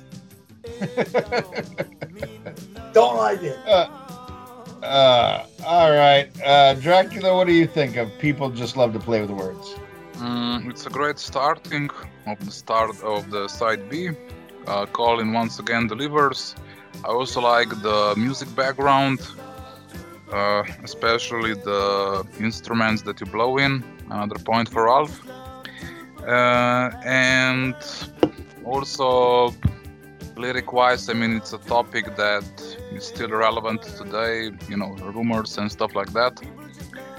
So it's a great song on a great album. I, I know I'm repeating, but there's nothing much to add it. Hey, hey Dracula, correct me if I'm wrong. Uh, I'm sensing a lot of hatred to your vo- uh, in your voice toward me. Do you hate me now? It's an opinion. Everyone has one. your opinion that you hate me? Damn, dude, I love you, Dracula. yeah, opinion is Transylvanian for asshole. Uh, There, there, there's, there's only a, there's so, just a funny, a funny thing that every time when I heard um, instruments that you blow in on that record, I remembered on your eternal love for this instrument. So Oh man. All right. All right. All right. Well, I'll take this song. Uh, now, this is the one that was written solely by the guitar player and, and had no, well, Helpless Animation was totally written by Greg Hansen, but this one had no input from Colin Hay. And to me, you totally see that because I think this song sucks. Uh, this is absolute filler garbage. And to me, it's a horrible way to start off side two. Uh, especially when you end it with the song they did, which is, you know, I didn't mind, but it's different. But I'd like, okay, side kicks in. Let's get back to what we want. Well, at this time, we didn't know what we wanted from Men at Work because it was their debut album. But Yeah, you know yeah, what I mean? I mean, like like but a if you- familiar sound. sorry to interrupt you, but if you could change the starting track, which one would you put on the number one? I I, I, I, see nothing wrong with Who Could It Be Now because I think it's a great introduction. no, no. the I. I, I mean, I, I mean on the side too. So instead of oh, people. oh, oh, on, on side two, if I if I had to pick one to start it off, I would probably pick uh, Touch of the Untouchables. oh, really interesting. You, you yeah, know I would pick to start side two? Uh, band. on, on Fire by Van Halen with the members of Van Halen playing it. yeah. No, I, I, yeah, it was an interesting question uh, that you brought up, Dracula, because uh, you know you're like, well, what would you? I would do that because, I mean, this is going to be a spoiler alert. I think the last three, you know, proper tracks, because I even did the bonus tracks on this one, but the last three songs that end this album, I, I think, are very similar. Uh, you know, Yeah, and that, it kind that also spoiler spoiler alert for my for my part. Uh, I treat them as a one song, like Act One, Act Two, and Act Three. So yeah, totally Yeah, understand. and- Yeah. Yeah, and, and I and I could see that. And while, uh, God, here I go into spoilers. I enjoy those songs. Uh, there's a lot of similarities, and I like a little, you know, like a little flow to the album, little ups and downs. Um, but yeah, I I- this is the one song on here I, I really do not like. And there's a couple of bonus tracks that I, I think would be much better on the album than this. Uh, just not a Oh really? fan. The, if you ask me, they're the re- those songs are reasons why they are bonus tracks because they are weak. But Right, right. Well, I well that just shows you how much I do not like people just love to play with words. Uh, because I would have took either one of those over this one. Uh, not a fan. But I'll go to the next one, Good Johnny, which was the third single from this album. And uh, as Ralph pointed out, there is a video. And I will say this: I enjoyed the video more than the song. Uh, but I gotta admit, there's something that while th- this song is equally parts annoying and equally parts fun, and uh, there- you know, like Spinal Tap says, there's a fine line between clever and stupid, and I think that walks the fine line between annoying and good. You know that be good, be good, be good, be good, be good. That Ralph's going to talk about. It's annoying, but there's also another part of the song that I really dig, and I think the video perfectly walks that tightrope. Which I, I know if you're listening to an album, it should be all about what you hear, but I can't go back in time and separate this song from the video. So anytime I hear this, I see that little fucking bastard running around in his fucking knickers, you know, his little short pants, and I can't separate the two. So there is you know this nostalgia and like eh which makes me like the song probably a lot more than i would if i never saw the video and didn't have the interest in it but eh, you know eh, it's an okay song but ralph tear this motherfucker to shreds like i know you're gonna Well, yeah, but you know what? I will say I did enjoy the video. Like I said, you know, I- man, I remember this video. I don't remember the song. I like when uh Colin like was like uh, Marlon Brando. You know, when he was kind Yeah. of like my father talking to, hey, hey, little little Johnny. he was saying all this shit. It was goofy as fuck, you know. But yeah, dude. As far as the song, it's like be good, be good. It's like, are you serious? You know. Let me ask you, Dracula. Do do vampires like this so people will hate life and find being bit in the neck as a solution to end their life for eternal life in Transylvania? Because seriously, if I was to hear this in a loop, I would beg you to bite my neck. You know, this this shit belongs in the dumpster Andrew Jacobs sifts through every night for dinner. That's what I think. What do you think there, Dracula? Yeah, it's the big hit in the vampire community.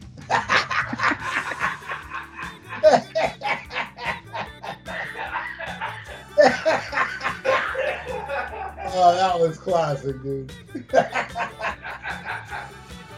awesome. Yeah, actually, actually um, this one is, uh, if you ask me, it's the the most different from the others. Like I said, uh, it's a bit uh, weird, but once again, I think it works. It's uh, a pure example why this album works. So there is no weak track on it. Um, what else? Um, especially I like the na this part. So when he's like a like um, preaching to the guy or something, and it's interesting like some kind of tribute to Johnny B. Goode or something like to Chuck Berry's song. Uh, so once again, I think it works. It's nothing much to add to my argument here. Well, well, well, what do you think of touching the untouchable? Oh, this one, this one starts the best part of the of this record next to Down Under. Uh, I treat so touching the untouchables, Catch a Star, and Down by the Sea as a one epic long song uh, divided into three parts.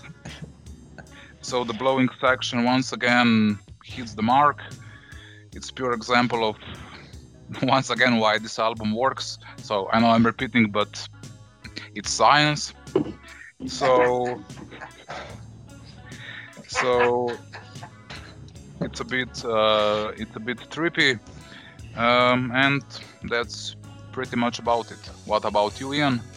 Yeah, wait, wait. Before, Ian, goes, before Ian goes into it, please, for the love of God, never practice science. All right, go ahead, Ian. All right, I, I I agree with this science. I absolutely love this song, and well, before I even got it, before I even get into this, I gotta say, one of the best fucking quotes I've ever heard in the history of this show is, "Yeah, it's a big hit, vampire community." I'm sorry, that was, That a, was awesome. if I wouldn't have him when you said that, I would have pissed my bed. Uh, that shit was fucking comedic gold. God bless you, fucking Dracula. That was fucking awesome. Oh my god. Uh, but no, back to this song. Uh, I really, really love this song, and this was something. Uh, coming back to this, I I don't even remember these last three songs as a kid. You know, there's other songs on. Uh, you know, side one, like I could see it in your eyes. I remember, even though it wasn't a single. Uh, Underground, I remember as as a kid. Uh, but th- these last three songs, I had not heard since probably '83 or '84. I used to play my dad's records. Um, I really, really dig this. Uh, this is borrowing from the police in the best possible way. I don't know. There's just, you know, uh, a sound tone to this that I that I really love, and I, I think this would be a good one for people who maybe don't like the singles, but hey, give give this one a check and, and see what you think. Uh, can't recommend this one. What do you think, Ralph? Touching the untouchable. I always thought Sammy Hagar could come up with a line like that. You know, like when that song, I want what I wanted. you know, I can hear the song playing during the sack races at a Special Olympics. Or Terrence dancing to this in his room with his shorts up to his nipples. This shit is goofier than Terrence air drumming. Don't like it. All right, I'll take the next one. Catch a star. I'd rather catch crabs. If this was really men at work they would be fired for manslaughter at work for for negligence because because this is total musical negligence. It sounds like if the police, if you know, they were they were in the car with Rick Allen the day that he lost his arm, and they all lost their arms as well. And it's like the police with every member of the police with one arm, and it would sound like Catch a Star. Ugh. Yeah, this is like I, this song is more disturbing than Catch a Predator. All right, Dracula. What do you think of Catch a Star? Uh, it's a part two of the trilogy, um, so nothing uh, more to add. It it's a great part two.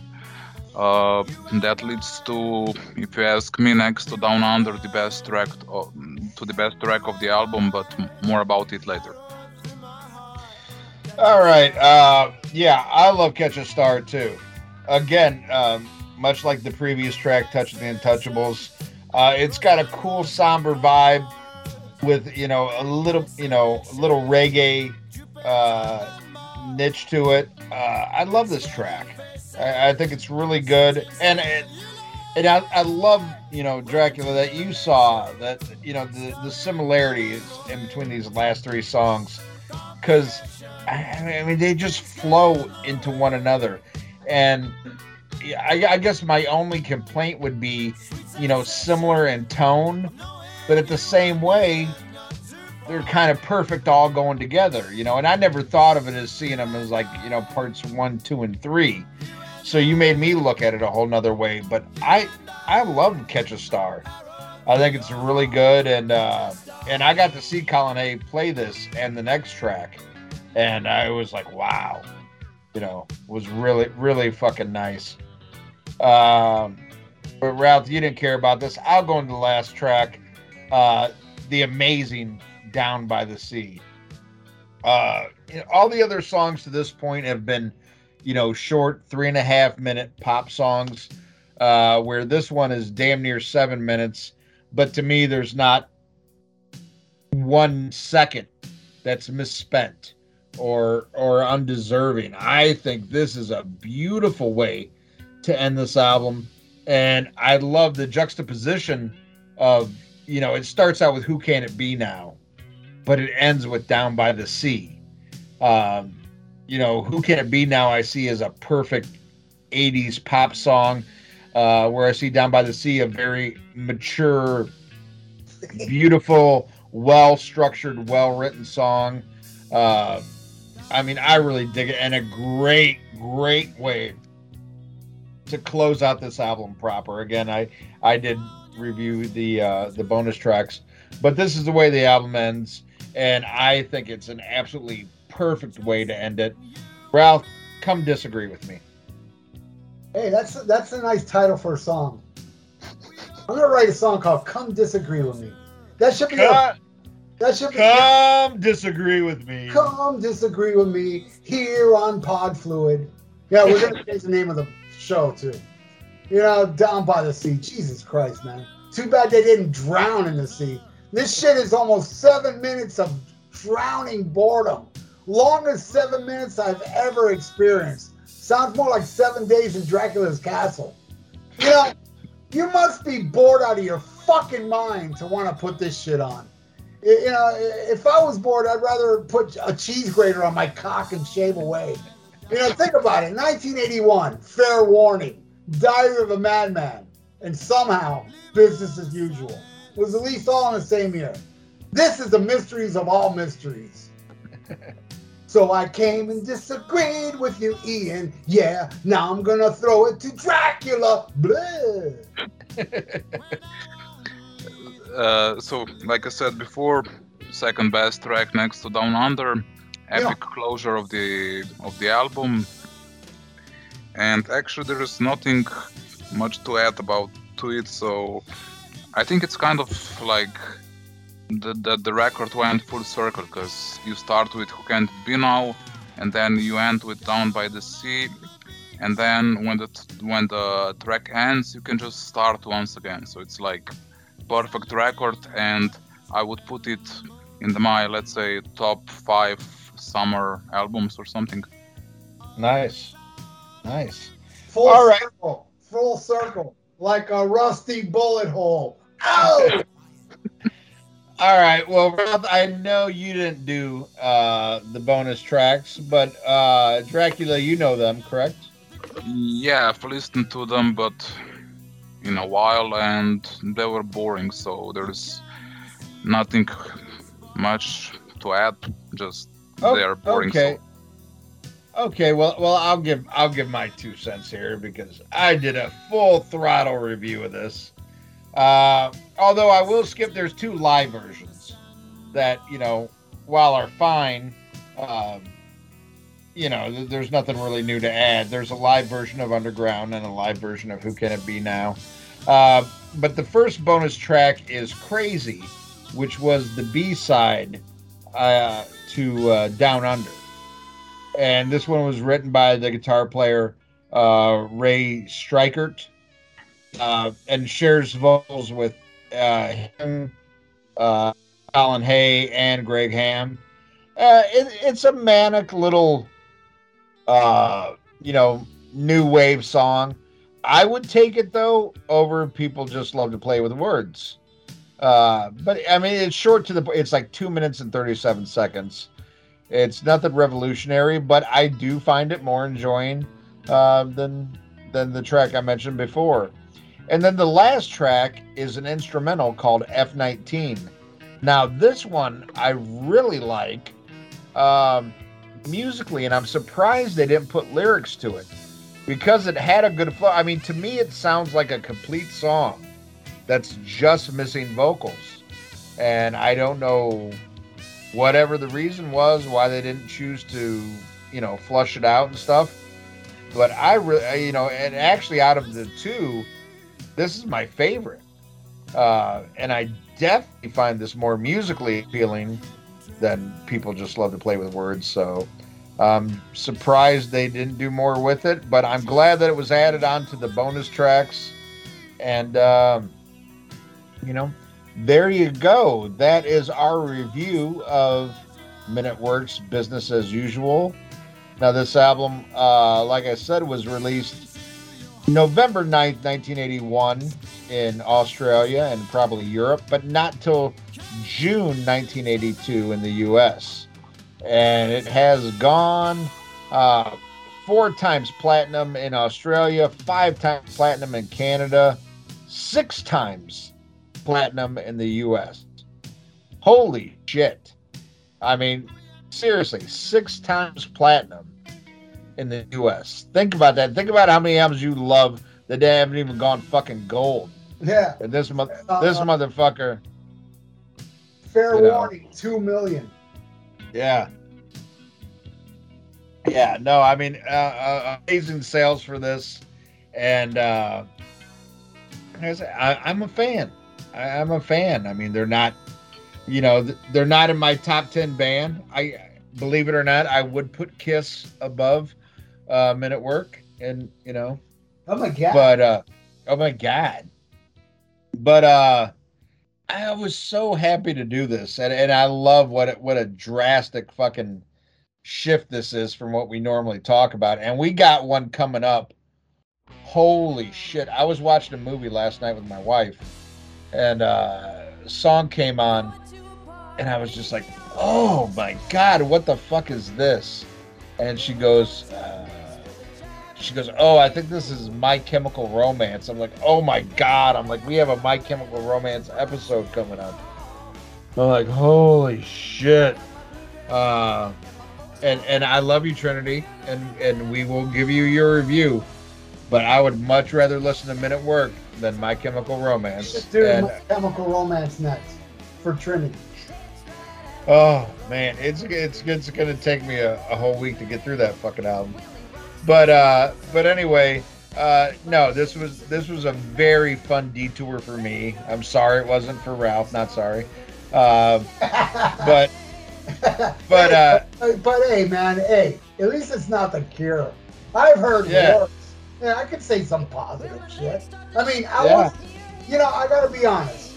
I didn't like the album. I thought the songs were terrible, but I wasn't suffering like I have with many of the donated episodes we've done. like hysteria and shit like that. I didn't suffer doing this. It was, you know, kicking back, taking little notes, going, oh, God damn it, shit sucks. It was, you know, it was an okay uh, review for me to on a shitty album, you know. So I, I didn't suffer. So you know, And I, I do that we have the freedom of this show, and we're not trapped like so many others are. We can only talk about a specific band you know, or specific and that. I love that we can take detours like this, and you know, it's, it's thanks to you, Count Dracula, that we can. So I, I want to thank you for picking this. But now it is time to go into pick of the week. oh, I got theme song. Remember, I got the theme song for pick of the week. Ready? Here we go. It's time for pick of the week. The only time it's okay to say Ian before Ralph. And this week you can say Dracula before Ian. Dracula, what is Dracula? What is your pick of the week? Um, actually, I have three records that are Oh, go for it. Something is rock, something is Irish, something is something. So my first is Nancy Sinatra's California Girl from 2002. It's really another great summer summer album that I've just discovered recently. You should check out her version of California Dreaming, Route 66, uh, Hello LA, Bye Bye Birmingham, and you also have your California Man. I think Cheap, Cheap Trick also did Oh uh, yeah. version. Cool. Yes, So it's a it's a great summer album. You should check it out. Then the second one is from my beloved Rory Gallagher, Calling Card from 1976. Ralph, we did a photo finish that came a bit later. And the third one will is um, I will probably got her name wrong because it's Gaelic, but I will spell it for you. It's Matt HBH Walsh. Um, her first album called Off by Heart. It's like uh, Irish folk classics done for the 21st century. So it's new and you should check it out. All right, all right. All right. on. I, I think it's it's crazy you picked Nancy Sinatra because that is an original MILF. And Ooh. by MILF by MILF I mean mummy I'd like to fuck. Holy yeah, shit. That, that These Boots video, man. Man, let me tell you, that These Boots video when she was young. Oh my god. Yeah. Yeah, yeah. Did- I'm sure Did my Frank, cock I'm- ever stand attention to that one? I'm sure Frank had a couple people whacked over her. Oh yeah. Holy cow. Yeah, and the and the record that she she did with Lee Hazlewood. Oh, that's some classic stuff. Yeah, I'm Yeah. sure Lee, Lee Hazel got a wood, all right. Remember remember when she was on Sopranos? Yes, yes. And, Yeah, and yeah. Jr. Frank Jr. was on Sopranos too. Yeah, yeah. Yeah, and she, hey, I tell you what, she looked good for 90 too. God damn 92? it. Looked pretty damn good. All right, well, now we'll go into my pick of the week to buy Ralph some more time. And my pick of the week, I, you know, I'm, I'm big pussy. I will keep it safe. Big pussy, another Sopranos reference. Yeah. Uh, I'm gonna go with what's actually my favorite Men at Work album, which is their follow-up, Cargo. I can't Oh, get Uh, really?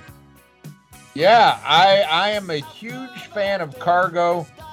Uh, has my top two favorite uh, Men at Work songs of all time, which are Overkill and It's a Mistake, and also the aforementioned by Ralph, Dr. Jekyll, Dr. Heckle, and Mr. Jive. Yeah, I kind of, Uh, kind of liked it.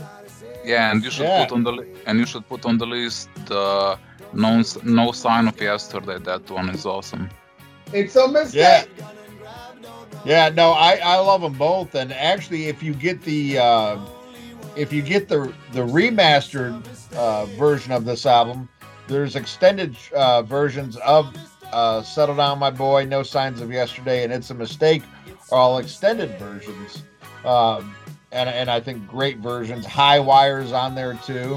Um, I mean, I love both these albums, but I I would as as time goes by, I lean back more towards Cargo, and Cargo did pretty good when it came out. I mean, Overkill and and and it's a mistake. Um, you know, we're big at the time. Unfortunately, they didn't have the staying power that Down Under and uh, Who Can It Be Now had. But I think it's a very, very strong album. And uh, something I need to do is check out Two Hearts. I've never heard that album. By the time they did Two Hearts, um, Colin Hay had fired the drummer and bass player, and the guitar player left immediately after the recording of that album.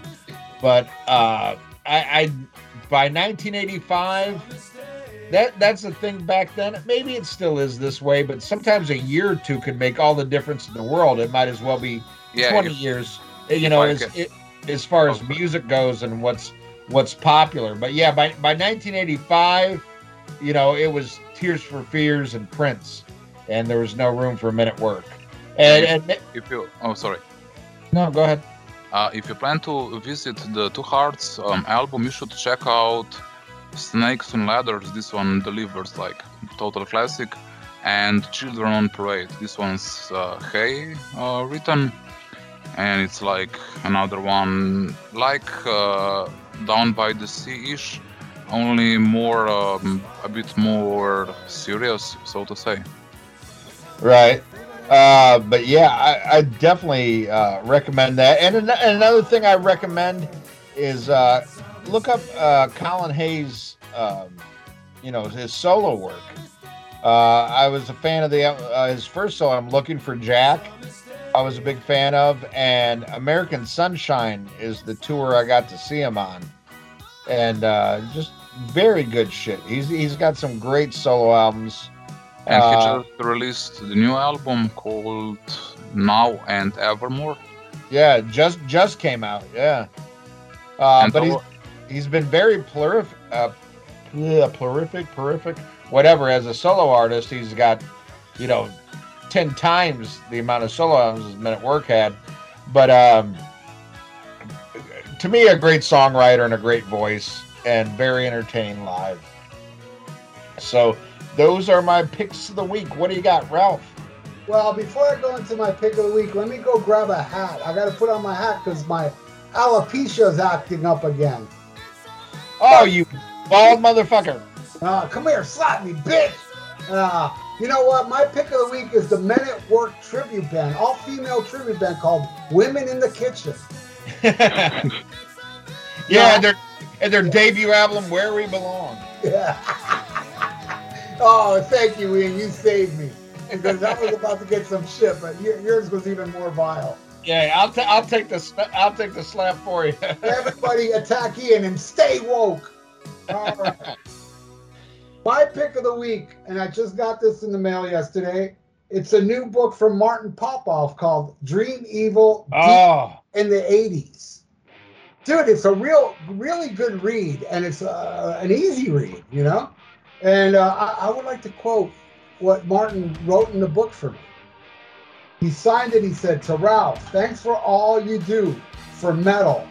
Legend. Very ni- active, very active. Um, nice. it's full of pictures. It's got a lot of cool pictures in it. It really it does touch upon Elf and Rainbow and Sabbath, you know, for like, you know, a chapter or two. But then it goes right into Holy Diver, everything up to Dream Evil. And it's a really good read, man. Um, Martin Popoff is a wacky guy, you know. Um, his favorite Dio album is Dream Evil. He's very contrarian, you know. Yeah, And, and, you know, mine is definitely Holy Diver, which you know most people would say Holy Diver. But you know, but you know, he does give a lot of respect to all of it, except for you know Sacred Heart, which is very, very understandable. But it's a really good book. It's a really good read, and uh, I highly recommend Dream Evil Dio in the '80s. Well, I I love Martin Popoff, and I have many of his books. In fact, I have one uh, like an encyclopedia of metal that literally I, I can barely open anymore because the pages fall out. Uh, and and and and something you know, listeners of this show, which I know if you listen to this show, you watch Ralph's YouTube video.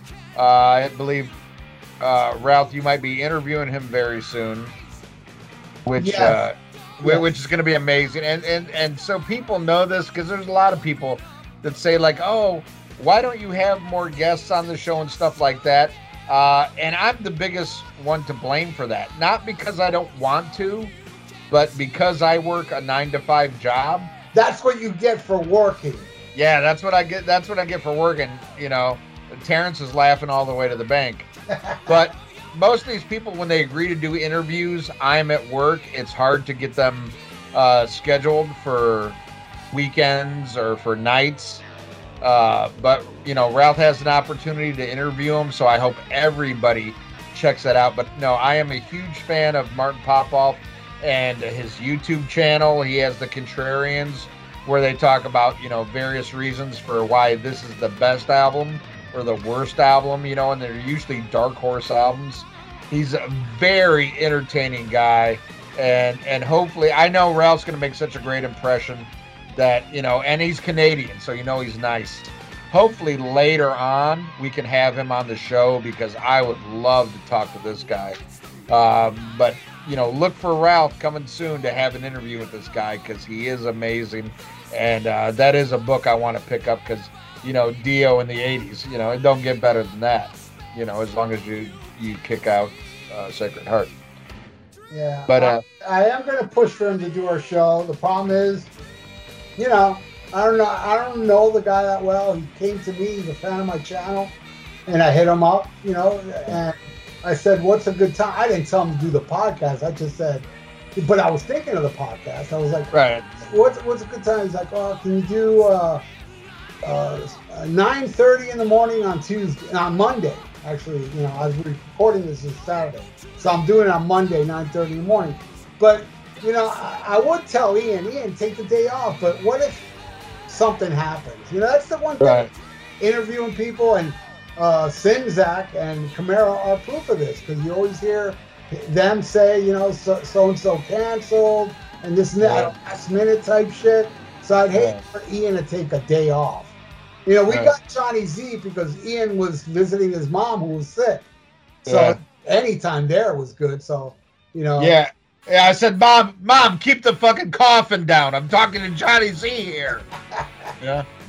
yeah. So, uh, but, but, uh, yeah, man. And I, hey, and I, I made the right decision because my mom's still alive and Johnny Z's dead. You know. So. Uh, but uh, I mean, uh, look, man, uh, my YouTube channel, yeah, it's it's awesome. It's got many subscribers and everything. But really, my my whole thing for like, if I want to interview people, I want Ian there. You know, I do want Ian there. I don't want to be as uh, our our bald fucking our bald ex fucking loser. You know, uh, solo artist you know, who, who the only interview he'll get if he gets lucky is Andrew Jacobs. But my my point uh, of it is is that I really don't. I mean, I love interviewing people. Don't get me wrong, but I would love to have the Ian thing there because there is no better interview in the history of of history than when we had Gerber, whatever the fuck that guy's name. is. oh yeah. That's the greatest interview ever, and that's and I would love to have Ian there with pop up. So I will do it. I got Will Carroll on the show, and Yeah. you know anything I can get Ian involved. I mean, but yeah, the time thing is fucked up. So what can I do? You know, it's like all right, nine thirty in the morning Monday. We schedule it for Monday. He actually wanted to do Tuesday, but I got to go to DMV. So pray for me. You know, I got to Yeah, go to yeah, DMV. no shit. Yeah, in Hialeah, I got. You know, DMV, I had to schedule it over like it's been like a month and a half ago. The only opening was the fifth of uh of uh, April. You know, so that's Hey, what to me. You know, Just be happy you could press, you know, one for English or two for Spanish. You know, you you think can do both and get out of there. I don't think there's an English option. I gotta bring this up too. I gotta bring this up. Hialeah is all Spanish, dude. I go to the, uh, you know, I, I sell a lot of shit on eBay. You shit I don't need, and I'm always at the post office. And poor dude, there's a guy there at the post office that does not speak Spanish. And there's been more than one occasion I've seen some Cuban people Like I'll say what they say to him in Spanish, but I'll translate it. The last t- guy to fight with him, he's like, "Te voy a partir la alma," which means I'm gonna fuck up your health. because the guy didn't speak um, uh, Spanish, and he was saying because the guy uh, did an order form to mail out something in Spanish, and the guy's like, "No, you got to write it in English." This guy lost his shit, made a big scene, and stormed out of the place. And yeah, man, it's it, Hialeah's. Uh, and Aaron Camaro and Sinzak will tell you, man. I told them while we were driving to Hialeah, I go, "Don't be afraid," but the drivers here aren't that aren't that fucking good. And sure enough, they witnessed it firsthand. I was like, Oh. you. Yeah, it's It's- it- scary. it's so hardcore Spanish in Hialeah. Ralph took me. Uh, we went to eat there for lunch, and I, I let Ralph order for me in Spanish, and they still brought me out white bread. That's how hardcore they are. Yeah. And it, they said gringo and spit on it, you know. But god damn it, they work hard for their money, so you better treat them right. I love Hialeah. But you know what Hialeah has that's very unique? We have a Spider-Man. we have the Hialeah Spider-Man. His car is even Spider-Man, you know, with webs and red and blue, and he's in total uh, Spider-Man garb. And uh, yeah, here and there, I see him now and then, but man, I need to get a picture with the Hialeah Spider-Man. Yeah, and when he's not in costume, his name is Ruben De La Rosa, and he's got a great band. Uh, so check, in Hialeah, check him out. So yeah, so yeah, hopefully keep your fingers crossed. I will pitch it to Martin Popoff to do something with us one day. You know, maybe a weekend. You can get up early, and I don't know. Hey, hey, not, now at least you, you can use, hey, you're like, hey, we had Dracula on our show, okay? Yeah. Dracula. Okay? We're very big in the vampire community, the Rock and Metal Combat Podcast. Greatest line ever. Oh my God, so good. So now we go to fan of the week, and oh my God, I don't care what you call him. You call him Dracula, uh, NEJC, Neon Knights. Brother, you have been around for a long time, been here part of the show. You've been a guest before, and you've also done so much amazing shit behind the scenes. Uh, as you guys will hear, I'm going to try to get it to Ralph so we can even have it as an intro for this episode. He got the great Biff Byford from Saxon to do an intro for us. He tried to uh, set up an interview with Judas Priest, who turned us down because we're not big enough. But but but maybe we'll get him later. You never know. You never know. But but Dracula, God damn it, you have been such a big part of this show, a fan of this show, a supporter. And what I love most of all is you are clear across not the country, but the fucking globe. And you get this show, you love it, you appreciate it. And uh, I mean, I, I'm just so, so proud to have you as a listener and, and that we can still touch people all over the world. So I, I want to thank you, you know, not only for your donation, but just for being there and everything you've done for this show. Thank you, brother. Yeah, thank you. And do me a favor, man. When I- Ian and I are long gone, keep plugging the show because we all know you're eternal. Yeah, Uh, I, I will do. I will do. and and and you know he came on the Vieira Vault uh, because at the time that me and Ian were being bitches and not talking to each other, um, he had a, a donation for Rory Gallagher. So Yeah, we, we did the photo finish album. Yeah. yeah, yeah, and he turned me on to Photo Finish, which is a cool album. And check out that episode. It's a cool episode, and yeah, man. I mean, uh, he's a cool dude, man. I, I hail the Dracula. Blah. Yeah, eh, you know, and and and you know, let me ask you. I mean, just just out of curiosity, I mean, what? How how did you find the show? What attracts you to the show? And and do other vampires the show or? Actually, um, it started when I was uh, preparing for my exam, uh, statistics and stuff. And I was just randomly, you know, when you learn, everything is better than the actual learning. And I was just fooling around with YouTube, and I found uh, Ralph's uh, Kiss uh, reviews. and then I found your community, and then it started. At first, I was like, do this, do that, and then I think Ian, you told me you should check out our podcast or something. It was like seven years ago or something. And then when I was working, I had like an hour or something uh, ride from my home to work, and I was um, I was uh, at first I was listening to music, but then I was looking for something, let's say, different.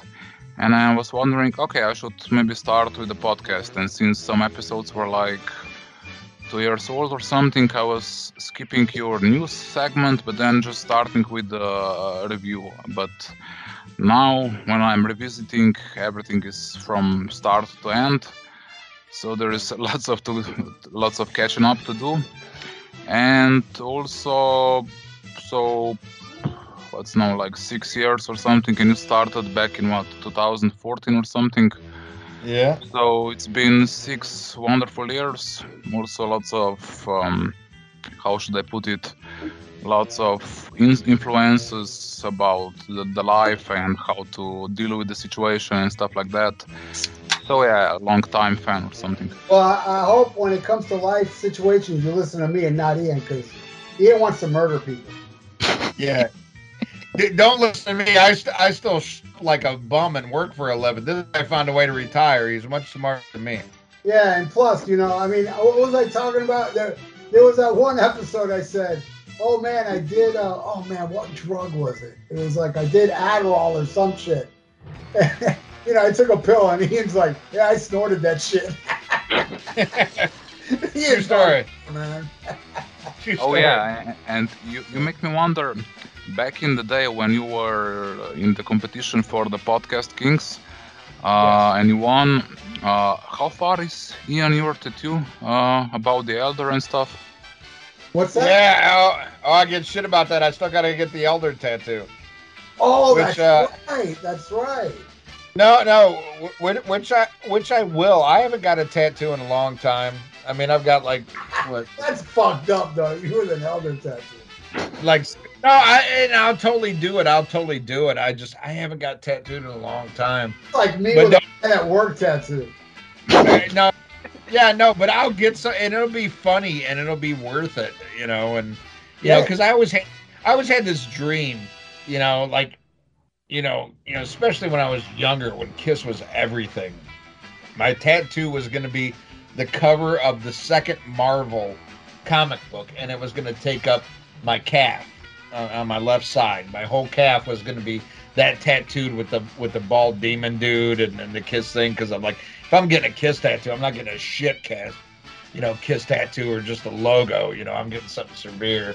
And uh, but now I'm like, yeah, yeah, I'm not, I'm not gonna spend my money on that shit. But I, I, I will get, I will get it eventually. I promise Hey. before I die. And plus, and plus, you know, hopefully, I've been waiting forever. But I always said when we get a million downloads, which I know we've had more than a million listens, because fuck, I mean, when our YouTube page went down, we had YouTube episodes that you know, quadrupled our podcast downloads because uh, honestly, YouTube and, and, and Ralph, you know, is proof of this. YouTube is where it's at. People want to see you. They want to see shit. Podcasts have their niche, but there's nothing to compete with fucking YouTube. But I always said once we got a million uh, downloads of the podcast, I am going to get the logo tattooed on me. Uh, You know that that that's a definite, and I will get the elder tattoo eventually. Yeah, what but it'll be? when, when you get the elder tattoo, you better not make fun of it, you son of a bitch. I can't promise you that. You should get like, hey, kill two birds, with one stone. Get that bald dude from uh, the Marvel comic holding the elder album. No, I, I, I think I'm gonna get a tattoo of like you know Gene Simmons with the tear dropping down, and it'll just say "You know why." Oh, you see, that's not good. You did not think of that, man. but way to bring that shit up, Dracula! God damn it, you never Oh, yeah. anything. Yeah, because I, we all forgot about it. No, no, I, I, I, I, I still get fa- Facebook book texts like, "Hey, when's that uh, elder?" I'm like, "Ah, shit." But uh, no, it, it will be done before I leave this earth. It will be done. Yeah. But I, I want to thank you so much, Dracula. God damn it. Uh, it was a pleasure to have you back on the show. And you know, there was there was a point where you know you were saying like, "Oh God, if we can't work it out, just do it without me."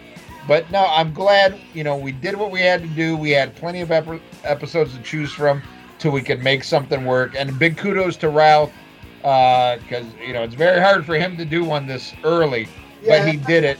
I did tell Ian, no, we're gonna do it with him too. You know? Yeah, yeah. So we did what we had to do, and we were very happy and honored to do it. And it means so much that you would donate. And I'm gonna tell you right now, when Russia comes for Transylvania, you come live with me. You know, you Yeah, come yeah. to New Orleans and, and hang out because it's happening. Don't fool yourself; they're coming for you next. you Yeah, you, and, and and you heard him, Ian. You ain't living with me, dude. yeah, yeah, yeah. Um, They, but- but they came. They, they came. They came for the Ukraine, and I said nothing. You know, when they come for Transylvania, you come stay with me, and you know what? Fuck it. I'll drink that blood wine you got. We'll all live forever, and and you and me will listen to Men at Work. God damn it, fuck Ralph. Yeah, you can you can take uh, my place once I die because just bite Ian in the neck.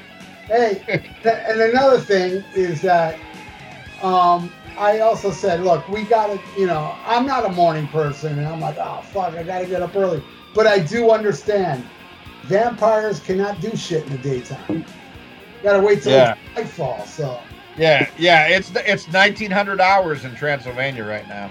yep, Yeah, but we, just ha- you know, we have to use curtains. Yeah. yeah, yeah. yeah, and Yeah.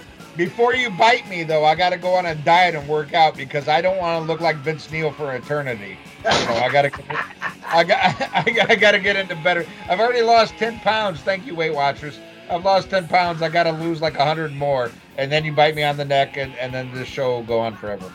Um, you gotta make some room for that coffin in your place. Dude. yeah, I know. I know. That's why I need a smaller coffin. I got to shrink. But if you enjoyed this episode like most vampires, come back next week when, according to Ralph, we are finally going to get done the My Chemical Romance. And holy shit. You think Will Smith slaps like a bitch? Wait till you hear this music. Oh my god. I have not heard a single note from this band yet. Oh. And neither do I, nor do I want to. But damn it, Trinity, we love you, so we're to do it next week on the Rock and Metal Combat Podcast. Blue!